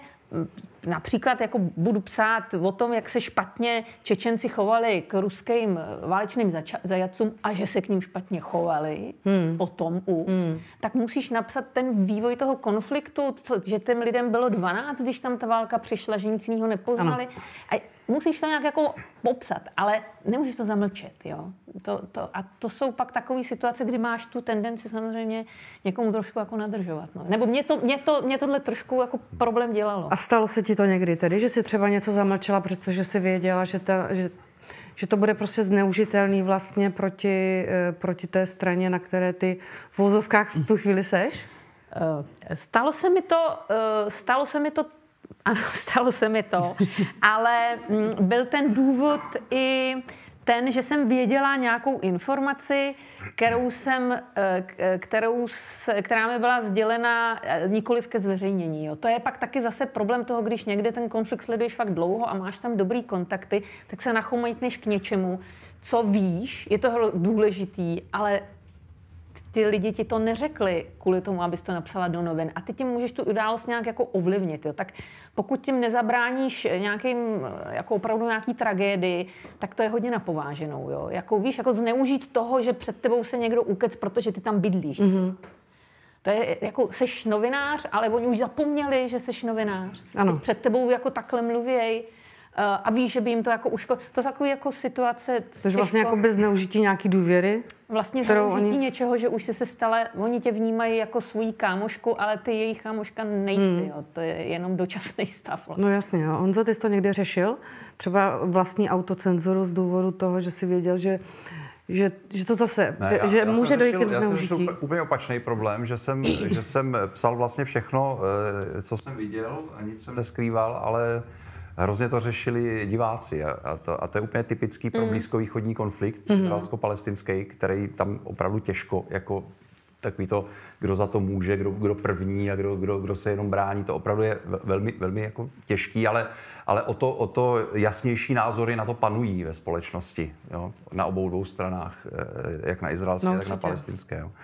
A já jsem, já jsem tam to pokrýval asi tři roky jsem tam jezdil, byli jsme tam neustále, několikrát za rok jsme tam, jsme tam letěli a e, opravdu jsem tam toho e, natočil a, a, a vlastně pokryl hodně a Vlastně vždycky jsme se setkávali s tím samým. Jo. Když, když byl teroristický útok někde v Izraeli, spáchaný palestinci, nevím, autobus, nevím, 20 mrtvých cestujících, tak, tak jsme to normálně pokryli, udělali jsme tam reportáž a přišla strašná spousta reakcí, proč vysíláme o teroristickém útoku a neřekneme to pozadí, že ty, ty palestinci jsou prostě pod, pod eh, žijí v apartheidu a tak dále. No a druhý den samozřejmě izraelská armáda provedla nějaký odvetný útok někde v pásmu Gazy. Tam bylo prostě tři baráky, skončily v sutinách, byli tam taky mrtví a my jsme tam byli a točili jsme, jak je tam vyhrabávají, dovážejí do nemocnice, udělali jsme o tom reportáž a zase se ozvala ta druhá strana. Proč točíme utrpení palestinců a ne, No a ne Izraelců? Mm. A takhle jsme to měli pořád, každý den co den, eh, po každé reportáži. My jsme to tam samozřejmě vždycky tak nějak se snažili zmínit, ale zase nemůžeš v každé reportáži Mm, vypočítávat celou historii blízkovýchodního konfliktu, jo, to bychom se nikam nedostali. A i kdyby to udělala, tak stejně ty lidi by to neuspokojilo, protože oni vždycky vidí jenom jednu stranu. Jo, a, a ten, zrovna v tomto konf- konfliktu jsou ti fanoušci velice vyhrocení, to je skoro jak fotbal. Jo. A, a to mě třeba dělalo hrozně zle, protože já jsem absolutně neměl problém s tím říkat úplně všechno, co tam vidím. Já skutečně jsem tam dost jako v tom absolutně jako ne, nezainteresovaný, řekl bych naprosto, takže t- já, se, já jsem cítil s oběma těma, oběmi dvěmi těmi stranami, takže, takže eh, já jsem řešil úplně opačný problém než Petra tady. A co je vlastně pro vás eh, kvalitní eh, vojenská žurnalistika, nebo mm, vojenská, kvalitní eh, válečná žurnalistika, eh, nakolik uvádět kontext, nebo co, na čem vlastně teď nejvíc záleží? Na rychlosti, na uvádění kontextu, jak byste to řekli? Dneska je určitě kvalitní válečná novinařina uh, jako týmová práce, jo, protože ono absurdně, eh, mně se to teda stávalo vždycky, že když jsem byla na místě, tak já jsem tak nějak jako věděla nakonec méně než ty lidi, co byli v té redakci, jo, protože ty tam máš velmi omezené, omezenou možnost eh, se si k tomu načíst, Ano. ověřovat a tak dále. A ty potřebuješ, a to je jako hrozně důležitý, ty potřebuješ prostě někoho v té redakci, napíšeš ty reportáže, které jsou, uh, no, přená, přenášíš tu atmosféru, určitě velmi dobře uděláš tam ty skvělé fotky, jako pocítíš, eh, seš svědkem na místě, ale mm, eh, jako je potřeba právě tu válku ještě dát do toho kontextu komentářového a tak dále, a analytického a rozhovory s politikama a tak dále. A ten obrázek prostě nevznikne jedním článkem. Jo. Eh, Ten, ten obraz té války vzniká jako systematickou prací nějaký redakce a všechno, co jsi řekla, je důležitý. Je důležitý, aby to bylo rychle, ale hlavně je důležité, aby to byla pravda. Jo. Takže eh, to ta, jako na úkor rychlosti skoro bych řekla, eh, že a zvláště dneska, když jako jsou sociální sítě, kde je neuvěřitelné množství informací, tak eh, jako zveřejňovat, kde co ti připadá atraktivní, je, je prostě nezodpovědný. A taky si myslím, že lidi, kteří sledují sociální sítě, eh, tak samozřejmě tam mají tu přehršli těch informací, které si často navzájem odporují, ale jim pak musí vědět, že to je to médium, třeba ten deník N, kde to fakt ověřejí za mě, jo? Mm-hmm. člověk to nemá tu možnost. Tak tady jako můžu se spolehnout na to, že oni si dali práci s tím, že to ověřili, že to je prostě s vysokou pravděpodobností pravda. Tady je vlastně, mm, myslím si, že to hraje velkou roli eh, právě ve válce, co se týče Ukrajiny, mediální propaganda, jako obrovská válečná zbraň. Vnímáte to taky tak? Jo, jo, totálně. Já si myslím, že uh, z- zrovna tady každá ta strana bude tvrdit úplně něco jiného. Takže, a je to tak jednoduchý v, tuhle, v dnešní době díky sociálním sítím Hmm. ovlivňovat ty lidi a dávat jim jakýkoliv fake news s tím, že oni se odzdílejí, pokud to bude něco, co bude do, dostatečně zajímavý. A málo, strašně málo lidí si ověřuje informace. Že? To víme, jako že by šli pak a vyhledali si to, jestli to je pravda, když už si to přečtou u někoho. Na... Takže, No právě, mě by vedle, vedle té propagandy zajímala uh, zodpovědnost médií. Honzo. Vyvracet eh, pořád dokola to, co se kde objevuje, nebo jako, co je vlastně role novinářů Já, v já si myslím, že vyvracet, vyvracet eh, věci, které se objevují na sociálních sítích, to je skoro tady v tomto případě nad síly jakéhokoliv média, protože to je, jo, to je dneska no. takový prostor, kde se objevují informace, videa e, úplně v množství, které nikdo nemůže obsáhnout. Pět let staré video zasažené- tak. zasazené do navíc, dneška, že? navíc e, v mnoha případech nemá vůbec člověk třeba v Praze, který tam nebyl, e, ž- žádnou šanci to ověřit. Jo? To je, to je třeba jeden z důvodů, proč si myslím, že je strašně důležitý, aby novináři jezdili na takové cesty, aby, tam, aby, do, toho, aby, aby do těch konfliktů jezdili třeba aspoň na krátkou dobu, aby to viděli na vlastní oči, hmm. protože tím vlastně získají takovou představu, získají i vizuálně, i, i, i kontakty, kontakty se tam získají v, v té oblasti a vlastně mnohem víc jsou schopní třeba ho, zhodnotit věrohodnost nějaké zprávy z nějakého zdroje, která se potom mm-hmm. k ním dostane, když už jsou třeba v Praze, než kdyby tam nebyli. Jo. To, to, je, to je strašně důležitá věc a, a myslím si, že to je přesně jeden z důvodů, proč je ta e, přítomnost zahraničních zpravodajů, zahraničních novinářů na těch místech důležitá, prospěšná. Jo. Takže e, ověřit všechno v žádném případě není možný, ani e, bychom neměli takovou ambici, ale e, on, ono samozřejmě ten fenomén těch videí e, natočených na mobil, které začaly zaplavat sociální sítě, to právě se objevilo ve válce v Sýrii. Mm-hmm. To byla jedna z mhm. prvních, jeden z prvních konfliktů, kde toto vlastně bylo jedním z hlavních zdrojů e, toho, toho pokrytí. A já si pamatuju, já jsem pracoval tady v české televizi, v té Sýrii jsem, jsem několikrát byl za českou televizi, ale ještě než jsme se tam dostali, což taky nebylo, nebylo hned, tam, tam se úplně dostat nedalo, tak tak vlastně jsme taky s tím měli hrozný problém, co, co vlastně všechno e, můžeme v, odvysílat a nějak se zaručit za to, že to skutečně jako je na tom to, co, co, co ta popiska tvrdí, že to je. Pak, pak samozřejmě ten fenomén úplně převládla a velké agentury, jako je Reuters podobně, tak, tak ty videa začaly brát od nějakých zdrojů, které oni měli ověřený, takže mm. jsme pak měli nějaký pravidlo, že když jako to dává Reuters, píše tam, že to ověřil, tak my to bereme jako agenturní mm. materiál, který, který prostě už kterému můžeme věřit. Jo. No totiž Ale... jde o to, jestli, když ty se vrátíš z Ukrajiny a teď se podíváš prostě na různé sociální sítě, jestli si neřekneš, v jaký válce já jsem to vlastně byl, jestli ten obraz, který tady vlastně všichni vnímáme skrz Facebook a Twitter a všechno možný, tak jestli není úplně vlastně zkreslený už. No on není zkreslený, on, on, on je hodně intenzivní, protože samozřejmě do těch videí se dostávají vlastně ty nejhorší okamžiky a hmm. to není tak, že by ta, ta města byla bombardovaná třeba 24 hodin denně. Oni jsou třeba hodinu. Ale, ale my vidíme tu hodinu na těch sociálních mm. sítích a vlastně ne, potom to bombardování přestane. Samozřejmě to neznamená, že ta situace je klidná, ale, mm. ale, ale eh, ten obraz války, který vidí tady lidi v Česku, je, je vlastně hrozně hektický a intenzivní. Jo? Ono to tak v těch konfliktech dost často nebývá. Tam Jo? Jasně. Oni udělají místně ohraničené, časově ohraničené mm. ty střety a tak dál. A... Tedy vlastně o to, jestli se novináři jsou schopni e, vyrovnat nebo e, srovnat krok s tím technologickým pokrokem. Jo, jestli, jestli pořád ještě referujeme o té válce tak, jak si to e, žádá doba, jak si to žádá kontext, ve kterém my, co žijeme mimo válku, vlastně jsme. No novináři, jestli teda můžu ještě já úplně poslední, poslední eh, postřeh, tak novináři vlastně se musí smířit s tím, že nikdy už nebudou mít ty nejlepší záběry. Jo. To se prostě nikdy už nestane, hmm. protože ten štáb je prostě na jednom místě.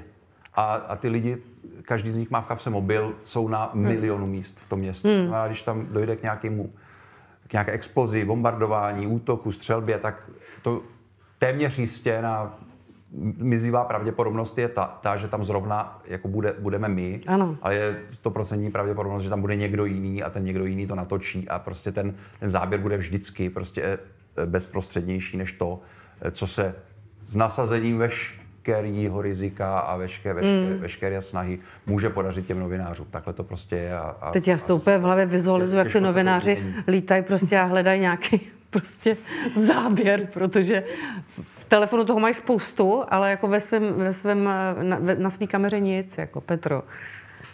No, je to tak, jak říká Honza, je to fakt. Prostě tím, eh, tím, že se začalo vlastně natáčet na telefony, tak eh, teď nemá šanci, nemá šanci, jo. Vždycky, vždycky tam bude prostě někdo, kdo to natočí, ale Eh, ty eh, zase děláš jinou věc, že jo? Ty vidíš, eh, ty, ty prostě to dáváš dohromady, ty vidíš ten kontext, ty to vysvětlíš.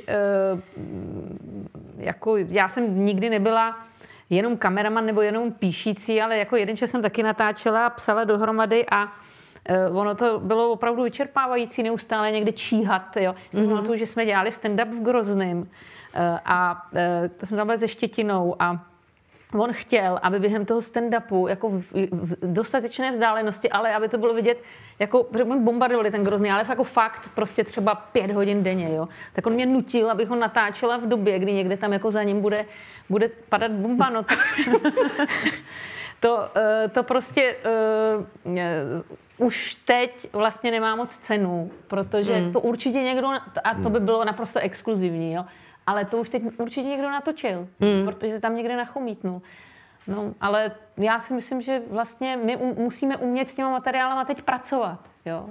E, a jako zjistit, jestli to opravdu je tak, jak tvrdí ten autor a, a máme naopak, máme prostě spoustu možností teďka to ukázat eh, v daleko, v daleko širší míře, než když jsme byli jediný, kteří někde čekali, až se něco... No ale nemáš tu exkluzivitu. No, já bych ještě a nikdy řekl, nebudeš já bych mít. ještě řekl, že vlastně člověku to trošku i uvolňuje ruce, že vlastně nemusí se tak úplně jako starat o to, mm. aby, aby natočil prostě výbuch nějaké rakety, protože mm. ví, že to stejně někdo natočí ano. a on to pravděpodobně no, nebude ale, ale a třeba sbírat... o, o tuhle tu informaci svět nepřijde, ale hmm. člověk má volnější ruce k tomu, aby vlastně se trošku jako víc jako podíval vlastně na to, jak to město žije, co tam ty lidi hmm. dělají, kam se jdou schovat, co si myslí a tak a prostě... Třeba hodně sbírat příběhy. Daleko víc, daleko víc uh, přinese vlastně informaci nebo reportáž, která neulpívá tady na těch povrchních věcech, jako je, nebo na, na takových těch highlightech, to, to jsou ty výbuchy mm-hmm. a tak dál, ale jde daleko víc třeba pod povrch. Jo? Mě to třeba, e, řekl bych, jako těžší tahle práce ještě daleko víc, protože mně přijde, že, že právě tam je ten příběh, jo? že to, to, ta, ten první plán, zase to používám tady tohle, tohle, tohle slovní spojení té války, jakože je jedna věc, ale, ale to, co je pod tím, je mm-hmm. jako mnohdy ještě silnější. S jakou vizí ty eh, chceš jet na Ukrajinu, Petro? Eh, no, protože se tam ta situace dost mění, tak i vize, vize se samozřejmě mění, ale eh, jako ty pohnutky jsou asi u každého z nás stejný. Víme, že tam jako ty novináři mají být, je to naše práce, já jsem zahraničář, celý život dělám prostě východ, bývalý sovětský svaz, tak je úplně logický, že tam jedu. Já nemám nějakou speciální nějakou vizi nějakého poslání. Eh, já to tam prostě chci vidět, chci mluvit s těma lidma, eh, chci, chci Přesně tak, jak to Honza říkal, jo, to je důležitý tam být, byt jen chvíli, protože pak, když se vrátíš, tak se ti tisíckrát líp o tom, o tom píše. Hmm. Už jenom proto, že teda tam máš taky komu zavolat, protože se tam s těma lidma seznámíš, ale ty prostě cítíš tu atmosféru. A e, jako mimochodem, všechno, co se řekl, byla pravda, ale včera nebo předevčírem jsem se dívala na českou televizi, kdy Černohorský uh, točil ty lidi uh, přes ten most. No, v tom Irpinu. Tak to, to třeba jako podle mě úplně, bylo úplně senzační a mělo to, mělo to přestože to bylo jistě riskantní, ale mělo to On věděl, že tam se to bude dít, takže on tam jako nemusel Aha. nějak číhat. Jo? A stačilo se na to koukat. Nemuselo se k tomu ani nic moc říkat. Hmm. A bylo ti to jasný, že tam do nich ty rusové střílí, že, že, že střílí na civilisty, ohrožují civilisty, že to je prostě naprostý zločin. A nemusela si nic moc jako rozebírat. To byl jako strašně cená reportáž v tom, jak byla udělána taková surová, oni v to nějak moc nestříhali, tam byl vlastně i on, online jako přenos chvíli. A myslím si, že každý, kdo to viděl, tak, eh, tak eh, hodně pochopil. Pro mě teda to byla hmm. jako docela, docela důležitá repka, kterou jsem viděla v posledních dnech. A byla dobře udělaná, že vlastně se s tím moc nemazali. Jo? Že to nějak moc nestylizovali a jenom tam stáli hmm. a točili ty lidi, jak utíkají přes ten most. No. A co se týče teda celého toho konfliktu, co vám v českých médiích, dejme tomu obecně, chybí? Je uh, málo příběhů z Ukrajiny, Málo se věnujeme vlastně eh, Rusům, kteří eh, odmítají ten konflikt. Eh, uvítali byste víc, víc příběhů Ukrajinců, kteří se sem dostali, nebo kam by to podle vás mělo směřovat? Já ti řeknu, co, co mi chybí teda, jo. A to myslím, že jako obecně chybí všem. Mně chybí to, že já vůbec nechápu, co se děje v Rusku. Hmm. Rusko ano. se zavřelo, ano. stahli se jako já celkem chápu, co se děje na Ukrajině. Jo? Je, tam, je tam dost lidí, my jsme tam v jednu chvíli měli vlastně tři lidi, jako, jo, jako to chápeme, víme, co se ty Ukrajinci myslí. Máme spousty reportáží o uprchlících, ale vůbec nevíme, co se děje v Rusku. A teď nemyslím jako Putina někde jako zavřenýho nějakým tom, ale jako vůbec lidi.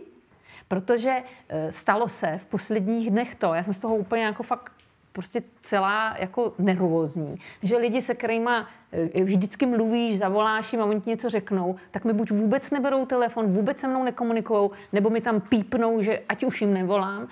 Prostě najednou se Rusko zavřelo a uh, ta, to, to, že ani nejsou už média tam, echo Moskvy, no, který, jasně. echo Moskvy, Meduza, prostě všichni jsou jakoby pryč, museli odjet nebo vysílají, nebo vy, vlastně vycházejí, ale jsou v zahraničí, jsou ve stejné situaci jako my. Hmm. Tak to mě trochu jako, to mě trochu jako děsí. Tak mně chybí Ivanka Milinkovičová, že jo, stahli, stahli rozhlas, nevím ani jako televize, jestli tam má ještě Rožanka. Já myslím, že tam ještě je, ale, Jo, že, ale jak moc že, nevysílá. že má takový nějaký klid trošku. No, jako. no. Víš, jako, co teďka budeme dělat, když nevíme, co se v té zemi, která je hodně určující v osudu nejen Ukrajiny, ale i nás, co tam se jako děje? Tak to mi chybí. Honzo. No mně to taky chybí, ale to je otázka, jestli to chyba médií, protože média se samozřejmě snaží to nějak rozklíčovat, nebo eh, snaží se tam dovolat, že jo, Petra, Petra. Petra to dělá eh, celý den. Petře, nikdo nebere telefon. To jo. nikdo nezvedá. Já jsem včera mluvil zrovna s jednou kamarádkou z Ruska, která žije teda v Evropě, tak eh, Ta ti to vzala. ta, ta, mě, ta, ta mě vzala na pivo. Takže s tou, jsem, s tou jsem mluvil osobně, ale... A je to ta možnost, že- říkala- že taky máš zprostředkované věci, který- informace. Který eh, nebývaly, jo? Že, že třeba rodiče s dětma jo? Jsou, No. jsou najednou jako úplně, jo? že dě, děti, nebo děti, prostě dospělí, samozřejmě Jasně. rusové, ale, ale, ale jako by mladší generace, která žije třeba na západě, tak najednou se nemůže dovolat, nebo se dovolá svým, svým rodičům a oni řeknou, jestli nepodporuješ Putina, tak seš nacista a nechci Hmm. s tebou mít nic společného. Jo? A tohle řekne, tohle řekne rodič, který nikdy v životě nic takového Hmm. tomu svýmu dítěti nebo tomu svýmu synovi neřekl. Jo? To, Hmm. ty, ty lidi jsou z toho úplně, úplně pryč a vlastně neví, co se děje. Oni neví, jestli, te, jestli ta její, její, její, ten jejich rodič má, já nevím, za hlavou prostě nějakou, nějakého tajného policistu, nebo jestli to říká, protože Hmm. se bojí, že je odposlouchávaný, nebo jestli to opravdu myslí. Jo? A to je, Jo, já si myslím, že Rusové, kteří jsou teď tady v Evropě a, a, a jsou tady většinou proto, že prostě Putina nepodporují a, a, a, s tím režimem ne, nemají nic společného, tak, tak jsou jako v hodně špatné situaci a, a přesně tady ta informace, co se děje v Rusku, co tam vlastně probíhá, je, je klíčová v tuto chvíli. A, ale otázka je, do jaké míry mají teď západní média šanci to, to zjistit. Samozřejmě se o to budou snažit. Ty se tam budeš snažit i vyjet, Petro.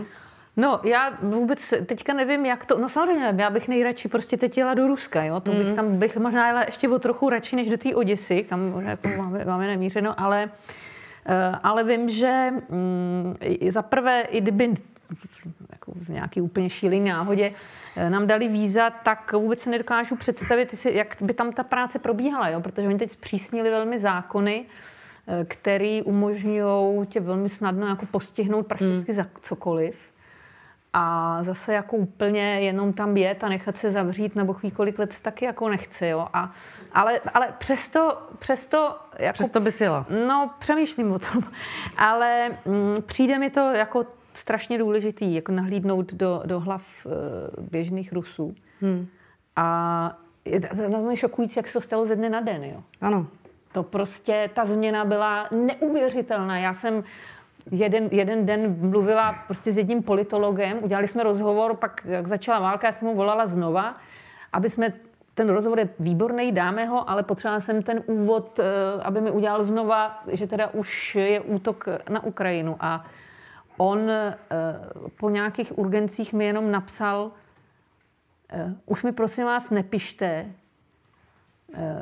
já prostě ne, ne, nemůžu už mluvit. A já jsem mu napsala, a potřebujete něco? A on mi jenom tam napsal, možná budu potřebovat pomoc. A to byly jeho poslední slova, jako jo, tak jak se máš jako cítit, jo? Hmm. Když, a, to, a pozor, to je politolog jako prokremelský, který mi Ano. v tom rozhovoru hájí Putina vlastně. Hmm.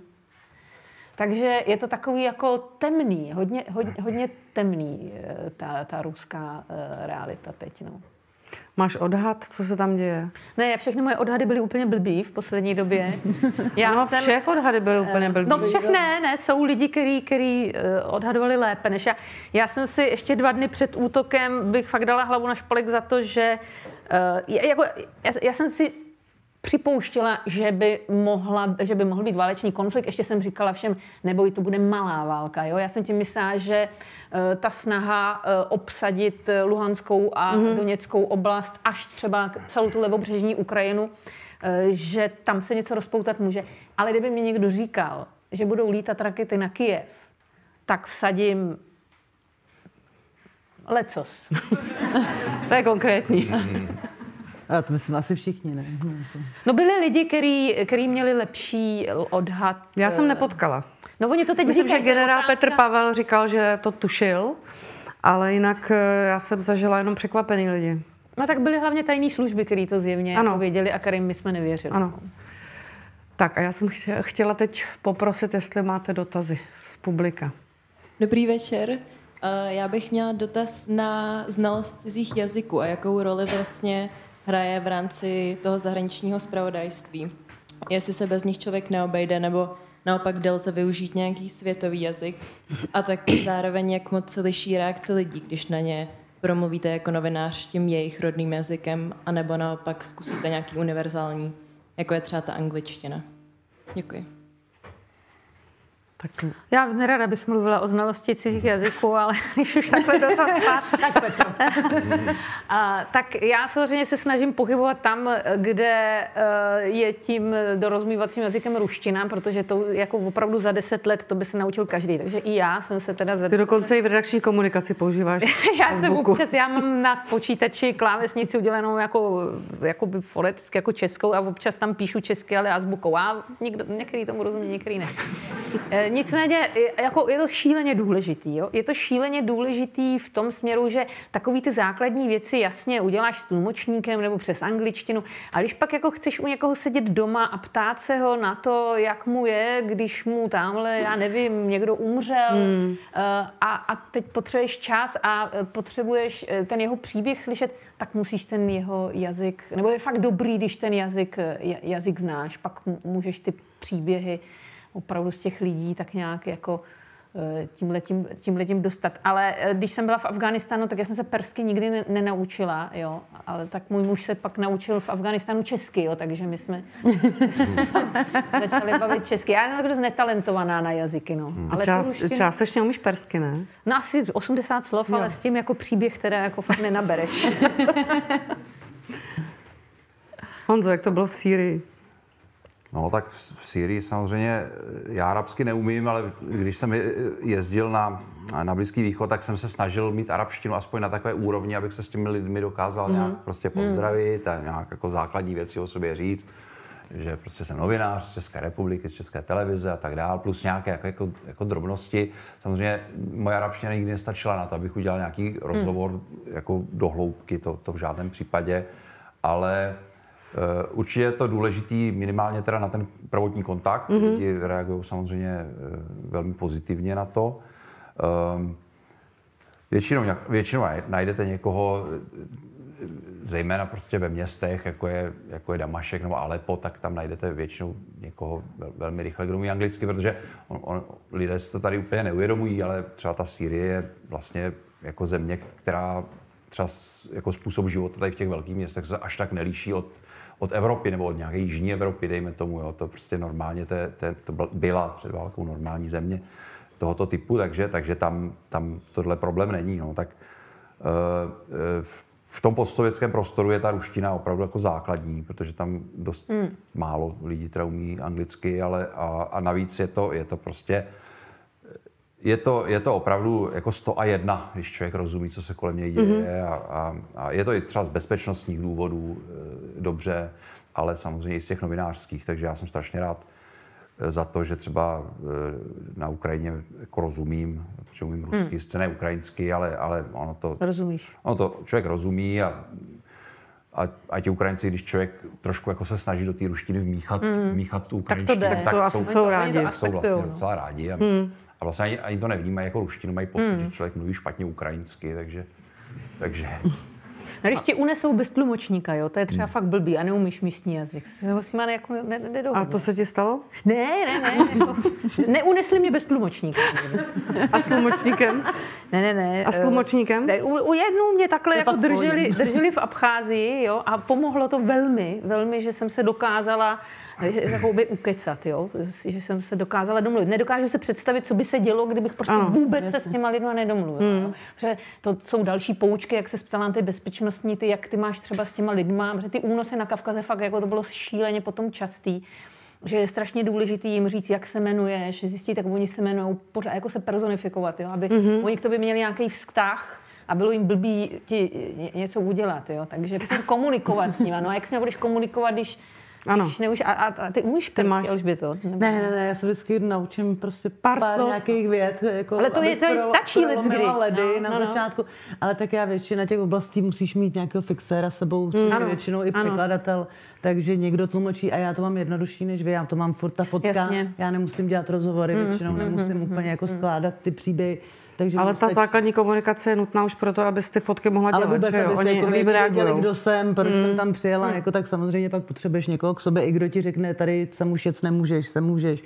tady je to ještě mm. bezpečný, budeš potřebovat. Takže vždycky stejně jako v těchto těch konfliktních oblastech mm. někoho máš. A jak jsi zvyklá teda uh, pracovat s těma lidma? Uh, domluvíš se s nima na focení, nebo, nebo jdeš a rovnou to tam pálíš, nebo jak to děláš? Hele, tak to záleží, jako vždycky, jak jako pokud se někde střílí nebo něco, tak samozřejmě jdeš a fotíš, protože no, jasně. Nebudu, dobrý den, prosím vás, nevadilo.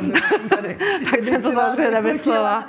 Ale pak samozřejmě jsou věci, kde musíš s těma lidma komunikovat. Ale to záleží taky jako strašně na citlivosti každého z nás. Já neumím přijít k cizímu člověku a dát mu objekt jako foťák mm, Na to se ptám. Já bych vlastně. se propadla, já prostě vůbec, takže já vždycky vždycky nějakým způsobem ty lidi potřebují aspoň jako jim něco mm. vysvětlit jim proč, abych nebyl vlastně agresor jako ještě v, v tom celém. Takže naopak já se většinou hrozně dlouho zvykám i na ty lidi, pokud je to možný, tak když někam přijedu do nějaký jako uprchlický tábor, tak první tři dny tam Fotíš děti, ne, protože ano, chtějí protože fotit. ukazuju fotky, ano. protože, a takhle se vlastně seznámím s těma lidma a až pak vlastně začnu nějakým mm. způsobem fungovat ale vlastně to je jako je stejně jako je to, tak mně je to blbý a já se necítím dobře, jo. oni se necítí dobře, hmm. takže ve chvíli, kdy se na mě zvyknou a pochopí, tak vlastně pak jako ta práce může nějak vypadat. To znamená, chvilku je to baví, pár dní baví, že je fotíš děti. a pak si začneš fotit. Je, tak, přesně tak, tak až hmm. omrzím, až, mě, až děti omrzí za mnou běhat a takhle tak. ukaz, ukáž, tak fakt teprve začnu pracovat. No. Když by to takhle šlo v televizním zpravodajství. tam je to úplně naopak. My, my, vždycky třeba v tom, v tom arabském prostředí, třeba tam je to úplně typický, že e, ty lidi jako vlastně ti chtějí pomoct, ale oni si napřed chtějí sednout a vypít čaj a popovídat mm-hmm. si, odkud jste a tak. A teď jo, ty máš za tři hodiny, tři hodiny z Jeruzaléma něco trasovat a, a máš tam živý vstup a víš, že prostě tady máš práce na hodinu, pak nějaká cesta. Já nevím, a třetí nějaký, čaj před sebou. Nějaký toto, takže, takže je, to, je to často až nezdvořilý, prostě musí jako mm. říkat ne, ne, ne, my potřebujeme tam a, a Samozřejmě, když ten čas je, tak je to super, to, jo, to hmm. strašně pomáhá. Jo, ta, ta, ten výsledek je pak mnohem lepší. Ale my jsme teda mnohokrát, prakticky skoro vždycky byli v situaci, kdy jsme říkali, ne, jako čajík, jako jo, vypijem a jdem a prostě honem, jo. A to je, to je... A jak to bylo teď na Ukrajině? Tak na Ukrajině jsme vlastně se o nás nikdo moc nestaral, oni tam jako řešili, řešili Já jsem četla jako půvabnou historku, jak jste šli někam jako do bufetu, pak jste zjistili, že to je bufet pro vojáky. Jo, to už, to už jsme jeli zpátky, no, to, to, protože v Kijevě vlastně se ne, nešlo koupit nic k jídlu, my jsme měli něco s sebou, eh, jsme, jsme se tam přivezli, takže jsme tam jako stravovali tak jako základní, základní jenom věci a, a když jsme vyjeli z Kijeva, tak jsme vlastně si chtěli dát nějaké teplé jídlo po třech dnech a a pořád jsme koukali, kde někde bude nějaký bufet nebo nějaký, nějaký, nějaký ten restaurantčík jako pou, eh, vedle silnice otevřený. A když jsme viděli jeden, který byl otevřený, tak jsme u něho zastavili a to bylo hnedka u kontrolního stanoviště, tam byl blokpost, tam nám zkontrolovali eh, jako dokumenty a, a my jsme se jich zeptali, jestli mají otevřenou, oni řekli, že jo, tak jsme tam přišli Zeptali jsme se, jestli mají jídlo a kafe a oni, byli taky překvapený, a, a, ale, ale byli hrozně milí a normálně nám dali jídlo a, a kafe a tak jsme začali bavit. Ale, ale zjistilo se, že to vlastně vůbec není otevřený bufet, ale že to je jakoby polní jídelna, kde, kde oni vařejí do, dobrovolnice, tam se vařejí, vařejí pro ty vojáky a pro ty domobrance. Jo. A, a my jsme... A vy jste chtěli jídelní lístek? Ne, my, nám to bylo jedno, nám to bylo jedno, nám, my jsme řekli, nám přinesou, co mají, že nám chutná všechno, tak No ale, ale jako přine, přinesli nám normálně, normálně jsme se najedli, nám zabalili na cestu nějaký, nějaký pirošky a, a, a nechtěli za to vůbec peníze, řekli, že, řekli že, že, nemají otevřeno, že to není jako tady eh, restaurace, jako, ale že nám to jako dávají a že máme za to, že Česká republika eh, podporuje Ukrajinu. Tak jsme... Děsíte se toho, co se bude eh, vlastně dít teď v české společnosti, co se týče té ochoty pomáhat. Já třeba na sociálních sítích hodně vnímám to, že lidé se už někteří nabažili toho pocitu, že pomohli, že jsou vlastně dobří a začali hledat eh, mouchy na té celé té pomoci. Zaznamenala jsem nalakované nechty eh, a hezky oblečené Ukrajinky a to přece nemohou být uprchlice a tak dále. To se, já jsem vůbec nepochopil, jako co si autoři tady těchto statusů myslí, že člověk, jako než uteče z města, tak si odlakuje tak, nechty. Tak, tak, musí jít do bazaru si koupit nějakou Nokia 5210, aby, aby mohl, mohl odjet do Německa, třeba kdyby prchal Sprite. To jsem vůbec nepochopil logiku tady Zamaže těchto, děti, jasně. Těchto, těchto, těchto postů. No to bylo v roce 2015 to samé, nebo ještě horší Jo, a tam to mm. ještě vlastně bylo o tom, že e, ti uprchlíci třeba ze Sýrie, z Afganistánu, kteří putovali dost často pěšky vlastně přes půl světa, tak pro ně ten třeba ten mobil e, chytrej byl úplně základní mm, nástroj, mm, protože oni tam, měli, oni tam měli mapy, oni tam měli různé, na, na různých četech neustále byli, kde jim říkali prostě kudy se dá jít, kudy se nedá, kde, kde, kde jako je co. Takže pro ně to byl úplně nejdůležitější věc, věc kterou měli sebou skoro, jo, by se mm. dalo říct. Takže, takže Eh, nějaké překvapení. Tak možná prezident Miloš Zeman neví, že v telefonu jsou mapy.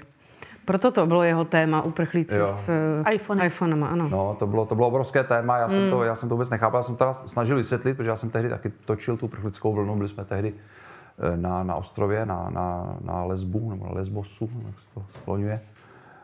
A tak já jsem se to snažil samozřejmě v těch svých výstupech, jako i, nebo i třeba na sociálních sítích, jako vysvětlit, že oni to nemají proto, že by byli nějaký jako, že, že by se chlubili, Snobové, se chlubili jako mm. v uprchlickém táboře, kdo má, kdo má dražší telefon, ale že to prostě opravdu extrémně nutně potřebují na tu cestu, mm. no, že bez toho skutečně by nikam nedošli. No a co teda očekáváte teď, jak se bude vyvíjet ochota Čechů pomáhat? Už tady samozřejmě jsou první zprávy o neochotě třeba pomáhat ukrajinským Romům. Petro? Hmm, hmm. No, tak to já očekávám, že se bude samozřejmě stupňovat. Víš, ta první euforie, jako já, já jsem třeba hrozně ráda, že uh, se vůbec ano. takhle něco, něco teď daří, že si lidi to určitě. berou. No to, to, to je přirozený. Jo. Ono uh, je důležitá taková věc, já jsem se vždycky snažila tak nějak říkat, že ty uprchlíky dělám jako ho, hodně dlouho, se uprchlickým krizím věnuju a uh, je to vždycky taková vlna, jo, že ze začátku ze začátku teďka jako lidi samozřejmě litujou a lítost a tak a převládá přesvědčení, nebo taková nějaká podvědomě si lidi myslí, že jako eh, ty, kteří chtějí pomáhat, jo? že ten uprchlík je automaticky jako i dobrý člověk. Jo? A ono to trošku eh, je způsobený i tím, že si vzpomínáte, když se třeba dělali takový ty různé sbírky na africký a děti, aby byl hezký africký dítě. Ano. A je třeba si uvědomit, že to, že jsi uprchlík, tě nepasuje do role dobrýho nebo zábavného člověka, nebo naopak chudáka, hodného, poctivého. To tak vůbec není, jo. Ani, ani to dítě nemusí být hezký, rostomilý. A to prvotní, co je třeba jako fakt si nějak jako říct, a v tom mají média obrovskou zodpovědnost teď. Že jako pomáhat se všem, ať jsou to potvory, nepotvory, sympatický, nesympatický, to jako vůbec, to, to nesmí hrát hmm. roli. Hmm. Jo. Romové, neromové, úplně jedno. A tady ty média... Všichni právě, jsou ohroženy válkou. Přesně ohrožení. tak. A média právě někdy uh, jakoby um, ukazují ty příběh v takové idealistické podobě. Jo? A mně se zdá, že pak to vytváří tu představu, že co uprchlík, to jako tenhle ten jako člověk s tou úžasnou minulostí a já nevím co všechno. Někdy jsou ty příběhy úplně prozaický a, a, a ty lidi můžou být i vlastně v zásadě celkem nesympatický. A nebo ale, třeba taky naštvaný a frustrovaný z toho, v čem se Ale i nepoctivý. Hmm. Jo, I nepoctivý. To, to, je prostě, to je, to je segment společnosti, který není jak výběrový. Jo? Ano. Utíkají všichni, kdo Konec může. konců se tam vždycky vytvoří mafie, který pak vybírají peníze. Přesně tak. Jo. Uprchlíku, to je prostě biznis, který tam funguje. Přesně, to, to, to je nevyhnutelný. A je třeba o tom informovat tak, aby to byla pravda, aby, aby se právě to nelakovalo na růžovo, ale zároveň aby to povzbuzovalo podle mě tu, tu solidaritu, protože to, to, to je jako strašně důležitý, ano. bez toho teď neobstojíme. Jo. A najít tuhle rovnováhu to je mezi tím, základní je, to, to je jako médií. hrozně, zá, hrozně hmm. důležitý, poměrně těžký, ale nedostat se do toho, že pak nám právem lidi budou říkat, hele, vy jste ty, to, ty, to všechno to tak máme, dik, eh, ne, zamlčujete to, že tamhle někdo někoho znásilnil. Jo? To, co se taky odehrává, že tvrději potom lidi, že v Německu je zakázáno informovat o nějakých kriminálních excesech uprchlíků. Jo? Tak prostě najít tuhle tu vyrovnanost, vyváženost a opravdu jako psát o tom, že pomáhá se všem. Bez a když teda se zmínila třeba uh, nějakou kriminální činnost, No to je logický, to Jasně, že jo, jasně, že jo, ale jako tam, tam není potřeba zvažovat, a nekamenujte mě, jestli to neublíží tomu celému, tě, té, té humanitární pomoci, když, protože prostě a jednoduše vytrhávání z kontextu je, myslím si, jako jedna ze základních věcí, které se dějí právě na těch sociálních sítích. Honzo. No tak z kontextu se samozřejmě vytrávat nesmí. To dělá, to dělá právě třeba ta krajní pravice v hmm, Německu, hmm, nebo, nebo ty, ty uh, extremistické dě... weby a tak dále. Oni uh, informují o tom, že třeba nějaký uprchlík se dopustil nějakého trestného činu, nevím, znásilnění, hmm. někoho uh, přepadl, zabil nebo něco podobného, ale uh, vlastně to, to prezentují tak, jako že vlastně tohle dělají jenom ti uprchlíci hmm. tam, což samozřejmě zdaleka není pravda. No a pak se objeví zpráva třeba policejní, která, z které vyplývá, že třeba ta zločinnost mezi mezi těmi uprchlíky je, je, je, je, je třeba větší než v té eh, věč, většinové populaci, což je naprosto logicky. Ty lidi jsou stresovaní, jsou to většinou mladí chlapi, eh, nemají žádnou práci, nemají žádnou budoucnost. Logicky prostě tam je spousta důvodů, hmm. proč ta, ta kriminalita je tam, je tam větší. Jo? Takže zase ale, kontexty ale a kontexty. Se to, musí se to vysvětlovat, musí hmm. se to... Hmm. Samozřejmě není žádný důvod to zatajovat, to je špatně ale musí se to vysvětlovat, musí se doplnit k té informaci to, proč to je. Ano. No, to není proto, že by Syřan automaticky byl inklinoval víc k tomu, že je zločinec než Čech. To tak vůbec není. Nebo muslim než, než já nevím, pravoslavný křesťan nebo katolický nebo jaký. Mm. To tak není. Je to prostě dáno strašnou spoustou faktorů, je to složitá, komplexní problematika. No a samozřejmě bulvární média, nebo, nebo dokonce ještě, když má někdo zlou vůli a chce e, takhle uprchlíky jako vykreslovat, tak stačí ten kontext vynechat a on to vypadá jako, že je to banda zločinců. Hmm. Ale, ale to právě média dělat nesmějí. Já jsem spíš mířila teda bohužel na ty sociální sítě, no. kde to teda to jako jede jak, jak skate potom. Nic no. neuděláš. Hmm. Já je přestala sledovat. To je zdravý. tak e, ještě má někdo dotaz? Máme asi poslední čtyři minuty. Já jestli se můžu zeptat paní Jungrové, jak vnímá vlastně právě tu technologickou změnu, protože zvlášť u těch fotek je to fakt mm, násobný zmnožení té produkce, laický, amatérský a jak se hmm. vlastně v takové chvíli eh, pozná, a teď to schválně řeknu dost návodně, pozná ten rozdíl mezi profíkem a amatérem a co ten profík k tomu přidává navíc vlastně. Jo.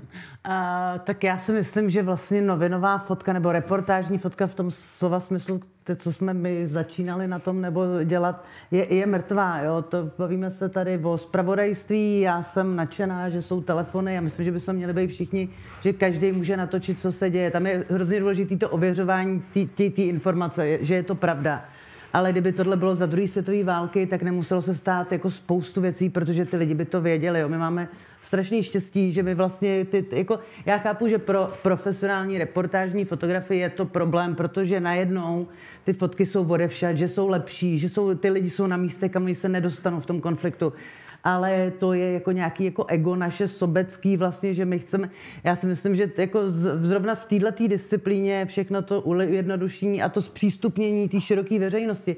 Já, tam je těžký se pak zorientovat v, tý, v tom množství, jo. Ale to si zase myslím, že je ta novinářská práce, to dávat hmm. do toho kontextu a ověřovat ty informace. Hmm. Teď mnohem víc, než opravdu jet někam a pak teda sedět v nějakým, a známe to všichni, pak přijedeš, tam se zrovna vůbec nic neděje, ty čekáš, nedostaneš se k informacím a vlastně místo, jo, takže bohužel ta novinařina v tomhle za mě se prostě totálně změnila a vlastně je to spíš o tom opravdu ty věci tomu divákovi vysvětlit, říct jim, proč se to děje, jak se to děje, hmm, proč to hmm, hmm. vzniklo, jak to došlo a pozbírat prostě ty, ty, ty fotky, bohužel. Jako, Ale překvapuješ mě, protože vy jste vlastně kvůli tomu, abyste jako pomohli reportážní fotce, tak jo, ale to byla úplně založili agenturu jo, jo, 400 ASA. My nemáme reportážní fotku, máme velký rozdíl, my děláme dokument. Hmm. To znamená, že někam jedeš na měsíc a sleduješ to, to místo, sleduješ ty lidi, to je úplně jiná hodnota té věci. Ta reportáž je novinová fotka a hmm. pojďme si říct, druhý den nemá žádnou hodnotu. Jo? Jeden den vyjde v novinách a druhý den zmizí. Tam není to, není žádný umění, nemělo by to být, ty prostě potřebuješ vidět, co se děje, kde se děje a proč. Jo, takže tam je, tam, to, to je právě velký, na který vlastně jako lidi úplně zapomínají. Jo. To, že to, ty lidi tam, kde teď se bojuje a není tam žádný novinář, protože jsou někde zase úplně, že ty fotky o tam tuď jsou a ty zprávy je prostě strašně důležitý, to jsou noviny. A ty děláš dokument. A já naštěstí už dělám dokument. tak ještě někdo dotaz? Já bych chtěl zeptat, jak to dneska je v Rusku co Rusové pozorují, co poslouchají. My jsme kdysi poslouchávali svobodnou Evropu. Jaký kanály oni vůbec můžou dneska poslouchat, na co jsou zaměřený a co slyší. To Petro, co jim zbylo? Tak jako v rychlosti, spíš. tak za poslední týden jim toho moc nezbylo, mm.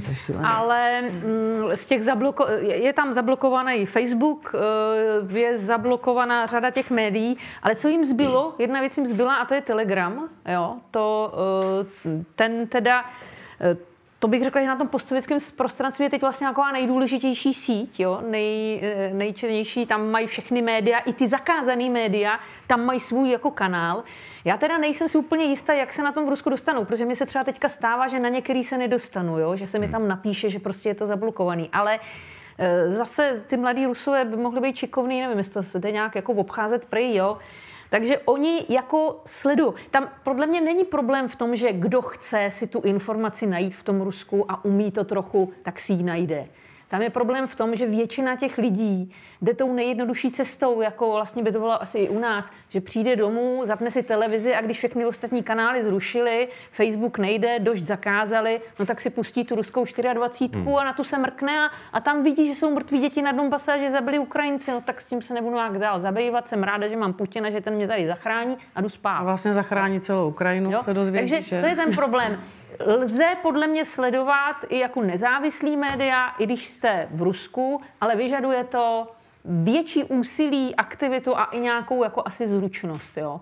Jinak eh, prostě tady máte ruskou televizi a, a pár teda těch A když už, tak jaký jsou za to postihy? No za sledování ještě nic moc, ale uh, máš, teď je ten nový zákon šíření, eh, šíření fake news, vlastně šíření nepravdivých informací především o ruské armádě, o, o ruských ozbrojených silách a tam se to pak jako sortuje. Tam jsme na tom my novináři jako úplně jako ze všech nejhůř, protože nám přišijou, že vědomně, jo, Mm-hmm. Když to, když jsi jako běžný uživatel a převezmeš něco a jako šíříš to, tak dostaneš ne těch 15 let, a třeba jen 5 nebo tak něco. Jako.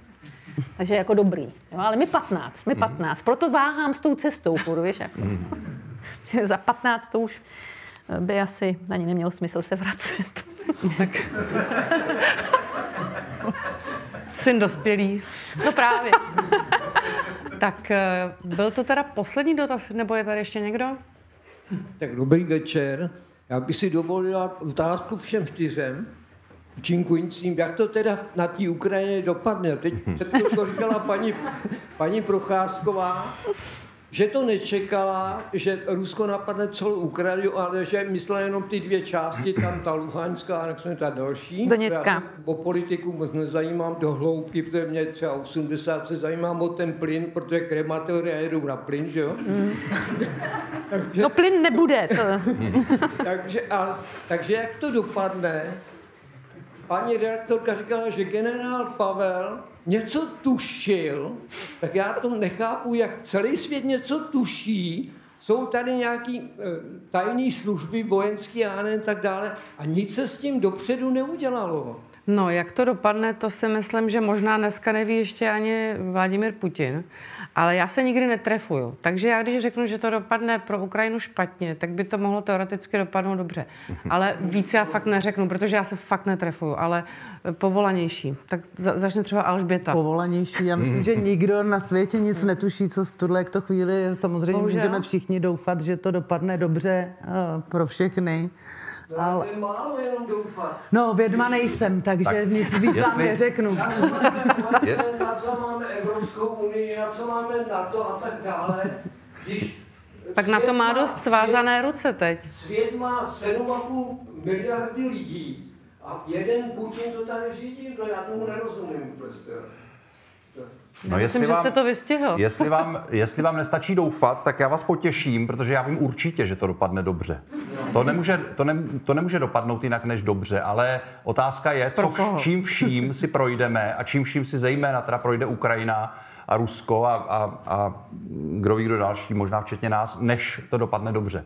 Jo, to je, to je velká otázka a tam, tam si zdaleka jistý nejsem. To, tam, tam může tomu předcházet jako velká spousta, velká spousta utrpení a, a, a, a neštěstí, ale eh, já jsem přesvědčený, že režim, jako je ten, který teď je v Rusku, tak nemůže vyhrát jo, v konečným, v konečným důsledku. To je skorumpovaná země, která prakticky vymírá, která má obrov, obrovskou, řeší obrovskou, nebo neřeší, ale čelí obrovské de, demografické katastrofě. Eh, Zdravotní stav je tam, je tam na příšerné úrovni, ekonomika je špatná, vidíme, že ani armáda nestojí za moc. Prostě ta, tato země opravdu eh, jako nepovládne světu. Ale nějakou chvíli se ještě bude, eh, může způsobit ještě hodně utrpení. No a když to bude právě obráceně, to Rusko lidově řečeno prohraje, co bude dál potom? Jak, jak se to bude řešit? To se bude... Petro, prosím. To už chcete moc na nás, to... Uh, se. Já jsem lajka, odborníci, proto... My jsme odborníci na tu realitu, která je teď. Na popis reality, Na popis ano. reality, na, na to jsme specialisti. Ale nejsou tu Co se takový- týče prognóz, tak tady jako uh, bych byla opatrná. Jednu věc, jako já naprosto souhlasím s tím, co říkal Honza, to, to si taky myslím. Jednu věc ještě bych řekla skoro s jistotou, že jestli to pro někoho dopadne špatně, tak je to Rusko. Hm. A nemám z toho radost vůbec, ale myslím si, že eh, to vlastně, jestli bude Rusko existovat tak eh, v, těch, v, to, v té podobě, jako jsme ho znali, to si vůbec nejsem, to si vůbec nejsem jistá. Jo, potom. No a jestli se poučíte Rusko, a jestli se poučíme i my, že jo, s tím myšlením světovým, jak to je, to je pořád nějaká globalizace a tak. Kladete velké otázky, měl, měl jste se zeptat na začátku. Ne, já se tam opravdu jako like, že který se do, do hloubky o politiku nezajímá, jsem původně stavař, jo, takže... No ono, i kdybyste se zajímal, tak nebudete znát to. Vy chcete jednoznačné odpovědi uh, na velmi prostě komplikované otázky. Ne, nejsou, taková odpověď neexistuje. Je to tak. To je- Jediný, co vám můžu říct, že teda, když jste mluvil o těch krematorích, já bych přešla na jiný zdroj jako energie.